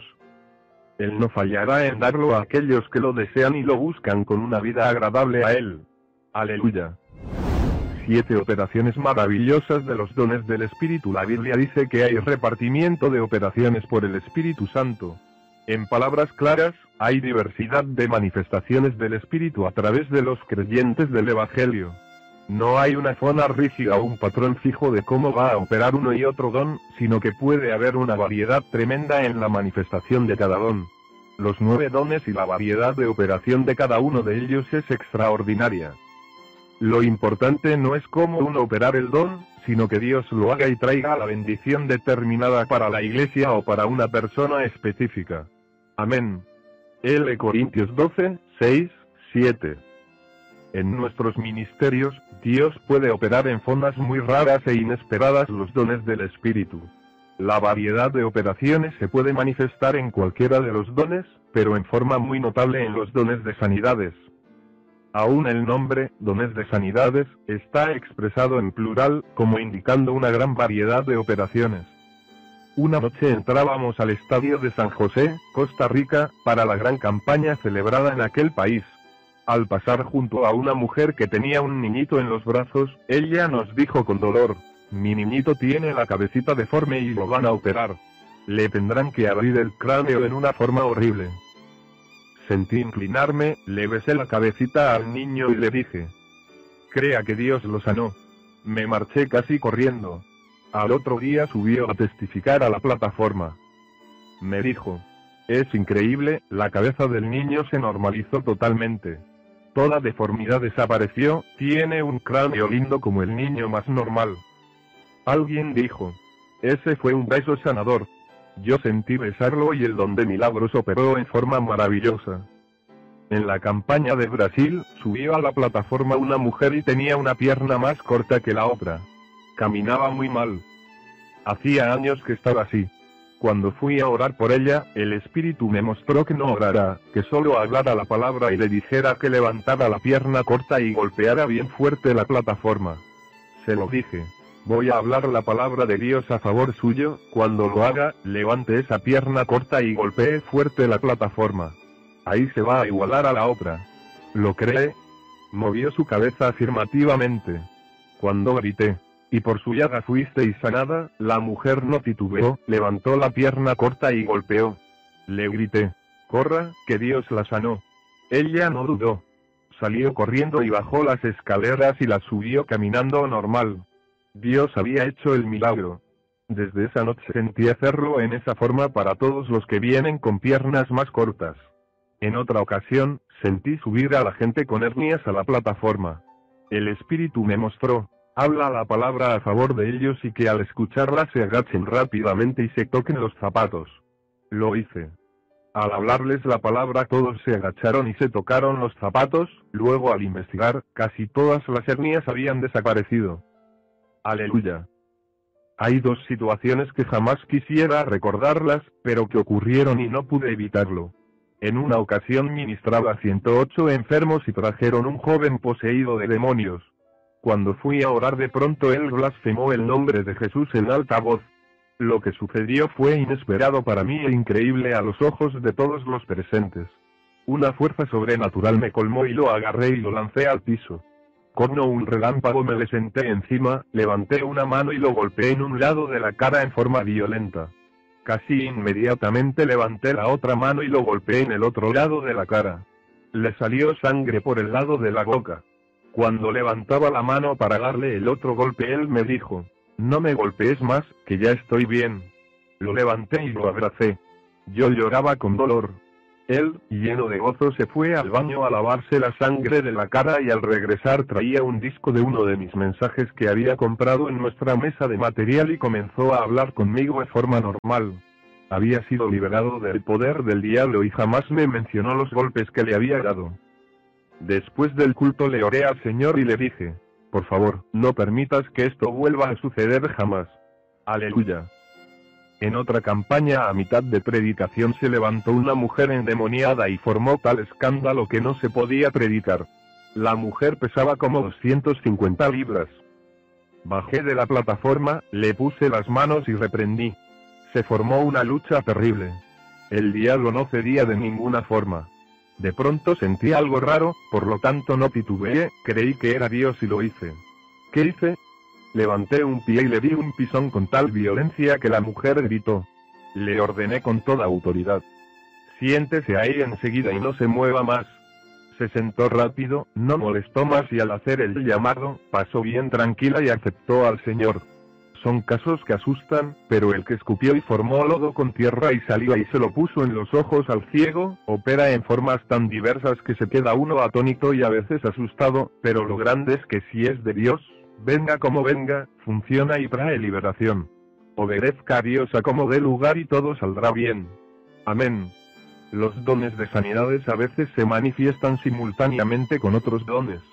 En una ocasión oraba por una mujer que estaba muy enferma. Casi no caminaba. Todo su cuerpo estaba afectado. Al poner la mano y reprender, vi en visión la cara del diablo junto a ella. Tenía la boca abierta y según yo reprendía salía como polilla por esa boca. Era como si saliese polvo hacia afuera. Yo seguía reprendiendo y el polvo seguía saliendo por la boca abierta de aquel monstruo. Entendí que mientras siguiera saliendo el polvo era que había demonios en ella. Seguí orando hasta que ya no salió nada más por la boca del diablo y el rostro grotesco de Satanás desapareció. Entonces yo sabía que estaba libre. La puse a caminar y ella caminó y testificó su mejoría. Se manifestó el don de sanidad, pero en visión se manifestó el don de discernimiento de espíritus y por el don de palabra de sabiduría entendí lo que la visión implicaba y así se logró la liberación de la mujer. Aleluya. En una ocasión fui a orar por un hermano, tenía una fatiga horrible. En el momento en que iba a orar por él, apareció frente a mis ojos el rostro de Jesús con la corona de espinas sobre su cabeza y una expresión terrible de dolor. El Espíritu me mostró que así tenía él a Cristo con sus actuaciones y que no se sanaría hasta que no se decidiera a servirle al Señor conforme al llamado que él le había hecho. Por medio de la visión, se manifestó el don de palabra de ciencia, o sea, que Dios me dio conocimiento de su condición y por el don de palabra de sabiduría, Dios me mostró que no orará, que no se iba a sanar hasta que él no arreglara su vida. Gloria a Dios. En una ocasión visitaba al gobernador de Puerto Rico, junto con los compañeros en el ministerio, el evangelista Jorge Rasquie y el pastor Rafael Torres Ortega. Hablamos como dos horas con él sobre los problemas de las iglesias y otras alternativas. Cuando fuimos a despedirnos hicimos una oración. Al comenzar a orar, Dios nos trajo un mensaje en lenguas por la boca del hermano Raskie y el Espíritu Santo me dio la interpretación. El mensaje decía que lo más importante no lo habíamos hecho, que era decirle al gobernador que si quería victoria, tenía que sacar tiempo junto con su esposa, y apartarse con Dios a pedirle sabiduría y dirección para resolver los problemas y hacer todo con la sabiduría divina. Así se lo comuniqué al señor gobernador de parte del Señor Jesucristo por la manifestación del don de lenguas y el don de interpretación de lenguas, Dios habló al gobernador lo que tenía que hacer si quería ser una bendición para nuestro país. Aleluya. En la manifestación de algunos de los dones hay especialidades. Hace un tiempo oraba yo por una mujer sorda de un oído de mucho tiempo. Al orar por ella, Dios la sanó y oía bien. Luego el Espíritu me habló y me dijo, especialista en oído. Yo entendí lo que él quería decir, pero días más tarde recibí palabra de sabiduría del Espíritu de lo que debía hacer con esa unción especial que Dios había puesto sobre este ministerio. El Señor me mostró una noche, que llamara a la plataforma a los sordos de un oído. Así lo hice y al orar todos fueron sanados. Desde esa noche hasta esta época, cientos y cientos de oídos sordos se han sanado en las campañas. Pocos días más tarde, el Señor me mostró que había unción especial para sanar las columnas vertebrales. Desde ese día, oramos por la gente afectada de la columna de las vértebras y los discos, y cientos y cientos de ellos han quedado nuevos. Gloria a Dios. En la ocasión en que se nos murió en plena campaña la mujer que habían traído con cáncer, desahuciada por los médicos, por el don de palabra de ciencia el Espíritu me reveló que se había muerto pero que ella iba a resucitar. Por el don de palabra de sabiduría me mostró el momento de hacerlo y cómo hacerlo. Cuando me moví hacia la mujer se manifestó el don de fe y la seguridad que había en mí era increíble. Al llegar junto al cadáver la tomé por una mano y le grité, levántate, Jesucristo te sanó. Al instante ella se levantó. No había ni señas de cáncer. Hubo operación de milagros. Noté que al ministrarle a una sola persona se pueden manifestar varios dones del Espíritu Santo en forma simultánea. Gloria a Dios. Todo el que tiene el bautismo del Espíritu Santo tiene potencialmente los nueve dones del Espíritu en él. Pida a Dios que se manifiesten los que sea su voluntad y cultívelos para que se desarrollen. Mantenga su vida de oración y ayuno bien firme y Dios no fallará en colmarle de su gloria. Amén. Dones del Espíritu y Ávila. 1. La unidad y los dones. La primera carta a los Corintios, capítulo 12, verso 4, dice de la siguiente manera. Ahora bien, hay diversidad de dones, pero el Espíritu es el mismo. El Espíritu es uno solo y manifiesta diferentes dones Tenemos que dejar al Espíritu Santo que haga y se manifieste como Él quiere. En el verso 5 dice, hay diversidad de ministerios, pero el Señor es el mismo. Un solo Espíritu, un solo Señor. Los ministerios tienen que estar en manos del Señor. Los dones son manifestaciones del Espíritu, no de la carne, solamente del Espíritu Santo de Dios. Hay diversidad de operaciones, pero el mismo Dios es el que las obra todas en los creyentes. Hay diversidad de operaciones, o sea, distintas formas de hacer las cosas. Hay muchos que desean que las cosas sucedan como les gusta, o que se hagan con el método con el que ellos simpatizan. Dios se manifiesta en diversas formas. ¿Cómo? Como Él quiere. Lo importante es que venga todo por el Señor. No debemos criticar las formas un poquito raras en que ocurren manifestaciones del Espíritu. Muchas veces se critica la forma de operar de siervos de Dios. Sin embargo, es Dios mismo quien lo está usando. Hay diversidad de operaciones, pero el espíritu es el mismo. En una ocasión el Señor sanó un ciego usando una forma muy rara. Escupió en tierra, hizo lodo con la saliva y lo untó en los ojos del ciego. Hizo una mezcla sucia, desagradable a la vista y se la puso en los ojos al ciego y le dijo, vete, lávate en el estanque de Siloé. Quizás muchos de los que hoy en día critican todo, allí hubiesen formulado su crítica de Jesucristo. Pero este hombre ciego, luego que se lavó, vio claramente. Eso era lo importante, que veía. Hubo una manifestación rarísima, pero esa manifestación vino por el Espíritu Santo y el don de milagros se manifestó. Dios obra como Él quiere. No ciña a Dios en un patrón, ni lo meta en un molde, ni en un tubo de ensayo. Permítale trabajar como Él quiera, pues Él sabe lo que hace y cómo lo tiene que hacer. Lo importante es asegurarnos que es el Espíritu Santo, eso sí, porque es un solo Espíritu el que tiene que trabajar y obrar. A cada uno, sin embargo, se le otorga la manifestación del Espíritu para el bien común. Este es el punto que muchos no entienden, que a todo el mundo se les da la manifestación del Espíritu. En la iglesia todos deben tener la manifestación del Espíritu Santo en una u otra forma, pues la Biblia dice que todo el mundo lo tendría. Si usted es cristiano, tiene que estar en el cuerpo de Cristo que es la iglesia. En el pueblo de Dios todos tienen que dar fruto, y el que no da fruto, dice la Biblia, será cortado y echado al fuego. San Juan 15, 6. A cada cual se le da la manifestación del Espíritu como Dios quiere y conforme a su fe, pues cada cual tiene derecho a demandar, a pedir y a conquistar bendición de parte de Dios. Todo eso para el bien común de la Iglesia, pues en todo, incluyendo los dones del Espíritu, el Señor quiere unidad. Ese es el punto débil de la Iglesia de hoy, que estamos desmembrados. Cada cual da su opinión y quiere que se haga como ellos dicen. Pero, esa no es la voluntad de Dios. Esa es la voluntad del diablo y de muchos hombres. La perfecta voluntad de Dios es que se manifieste el Espíritu Santo en todos los creyentes para bien común que todos sean bendecidos. Alabado sea Dios. Puede haber organizaciones y concilios, pero todos tienen un llamado de parte de Dios para estar unidos espiritualmente. Interesados todos en el negocio de la organización, ya que somos un solo cuerpo. Mientras más nos interesemos en lograr esa unidad, más rápido derramará Dios su espíritu sobre toda carne y hará Dios las maravillas que Él ha prometido para los últimos días. Lo que impide una manifestación mayor de la gloria de Dios es la falta de unidad que hay en su pueblo. Nuestras campañas son un ejemplo de esto. Vemos como miles de almas vienen al Señor durante las mismas, pero cuantas más no vendrían si todas las iglesias que respaldan las campañas estuvieran todas las noches presentes con toda la congregación y les hablaran a los inconversos durante el día. Porque lo que es de Dios debe respaldarse completamente. Lo que yo sé que es de Dios, lo respaldo totalmente, pues Dios no me quiere a medias. ¿Cómo una iglesia dividida va a pelear contra un diablo que no se divide? Cristo dijo, Satanás no echa fuera a Satanás. Es decir, que él no se divide.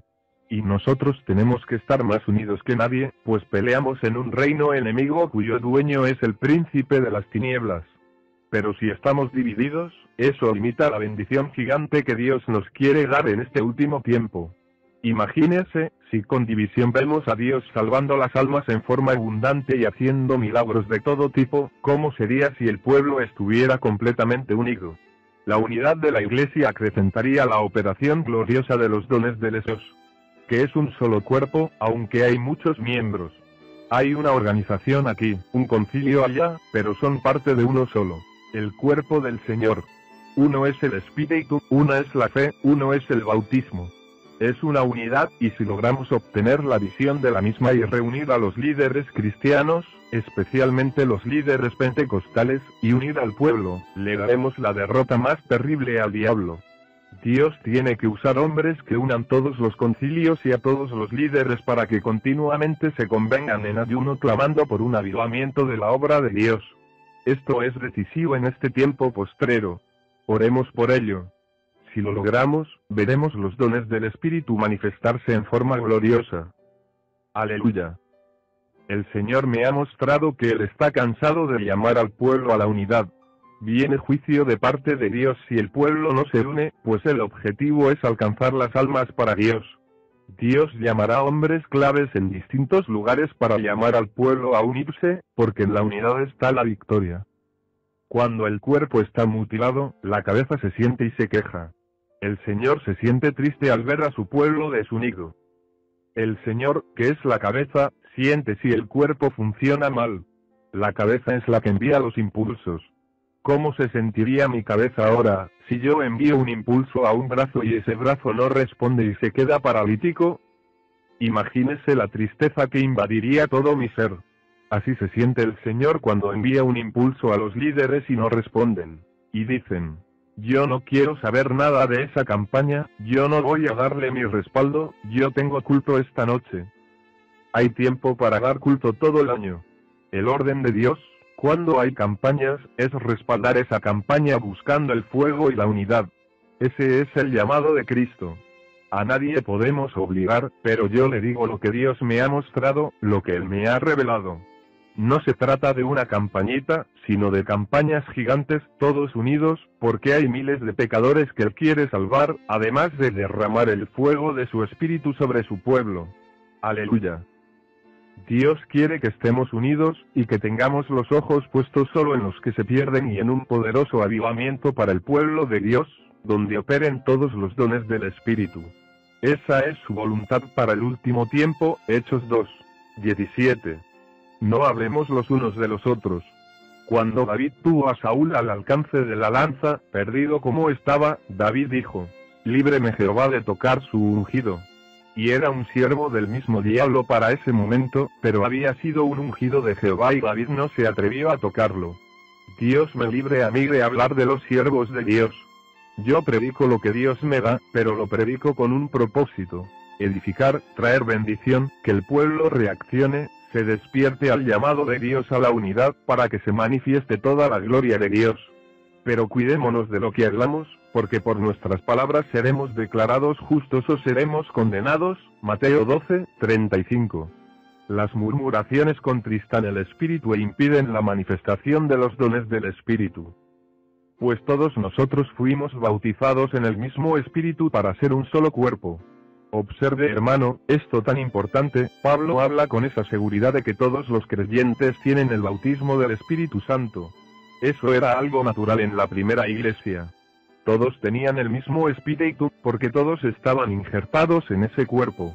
De modo, que es de gran importancia clamar a Dios para que todos sean llenos del Espíritu Santo, los mundanos se conviertan, los tibios se calienten y así los dones del Espíritu se manifiesten en forma gloriosa, como muestra la Biblia que será en los últimos días, Hechos 2. 17. Por eso es necesario que los pastores estén muy conscientes de quienes en la iglesia no tienen el Espíritu Santo, para que levanten campaña de clamor y ayuno por eso. Porque en la primera iglesia, todos, dice el apóstol, y habían miles de creyentes fuimos bautizados con un mismo espíritu para ser miembros de un mismo cuerpo. La Biblia habla claro, no importa quién sea, sea gentil o judío, tiene que estar lleno del espíritu. En otras palabras, sea pentecostal, bautista, metodista, si es del cuerpo de Cristo, todos tienen que tener ese Espíritu Santo. A todos se nos dio a beber un mismo Espíritu y Pablo establece lo elemental y lo importante del bautismo del Espíritu Santo, que cuando lo recibimos, bebemos del Espíritu. Lo que usted bebe, ¿para dónde va? Para adentro. Hay que llenarse del Espíritu Santo. Hay quien está lavado por fuera, pero por dentro no tiene ese poder. Quiere decir esto que todo el mundo tiene que beber del Espíritu. Y cuando bebemos, sabemos que lo tenemos, porque como río de agua viva corre dentro de nosotros. Eso es uno mental, no busquemos complicaciones, ni nos enredemos en porfías doctrinales, pues eso no es de Dios. Espíritu Santo. Unámonos para que veamos la gloria de Dios. A cada uno Dios le da la manifestación del Espíritu para bien común, es decir, para beneficio de todos, para bendición de todo el cuerpo. Dios no da la manifestación a una denominación, ni a una congregación en particular.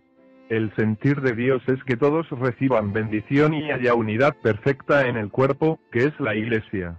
El sentir de la carne puede ser otro, pero el de Dios es ese. La palabra de Dios nos habla de los dones en 1 Corintios 12, 8, 11. Porque a este es dada por el Espíritu palabra de sabiduría. A otro, palabra de ciencia según el mismo Espíritu.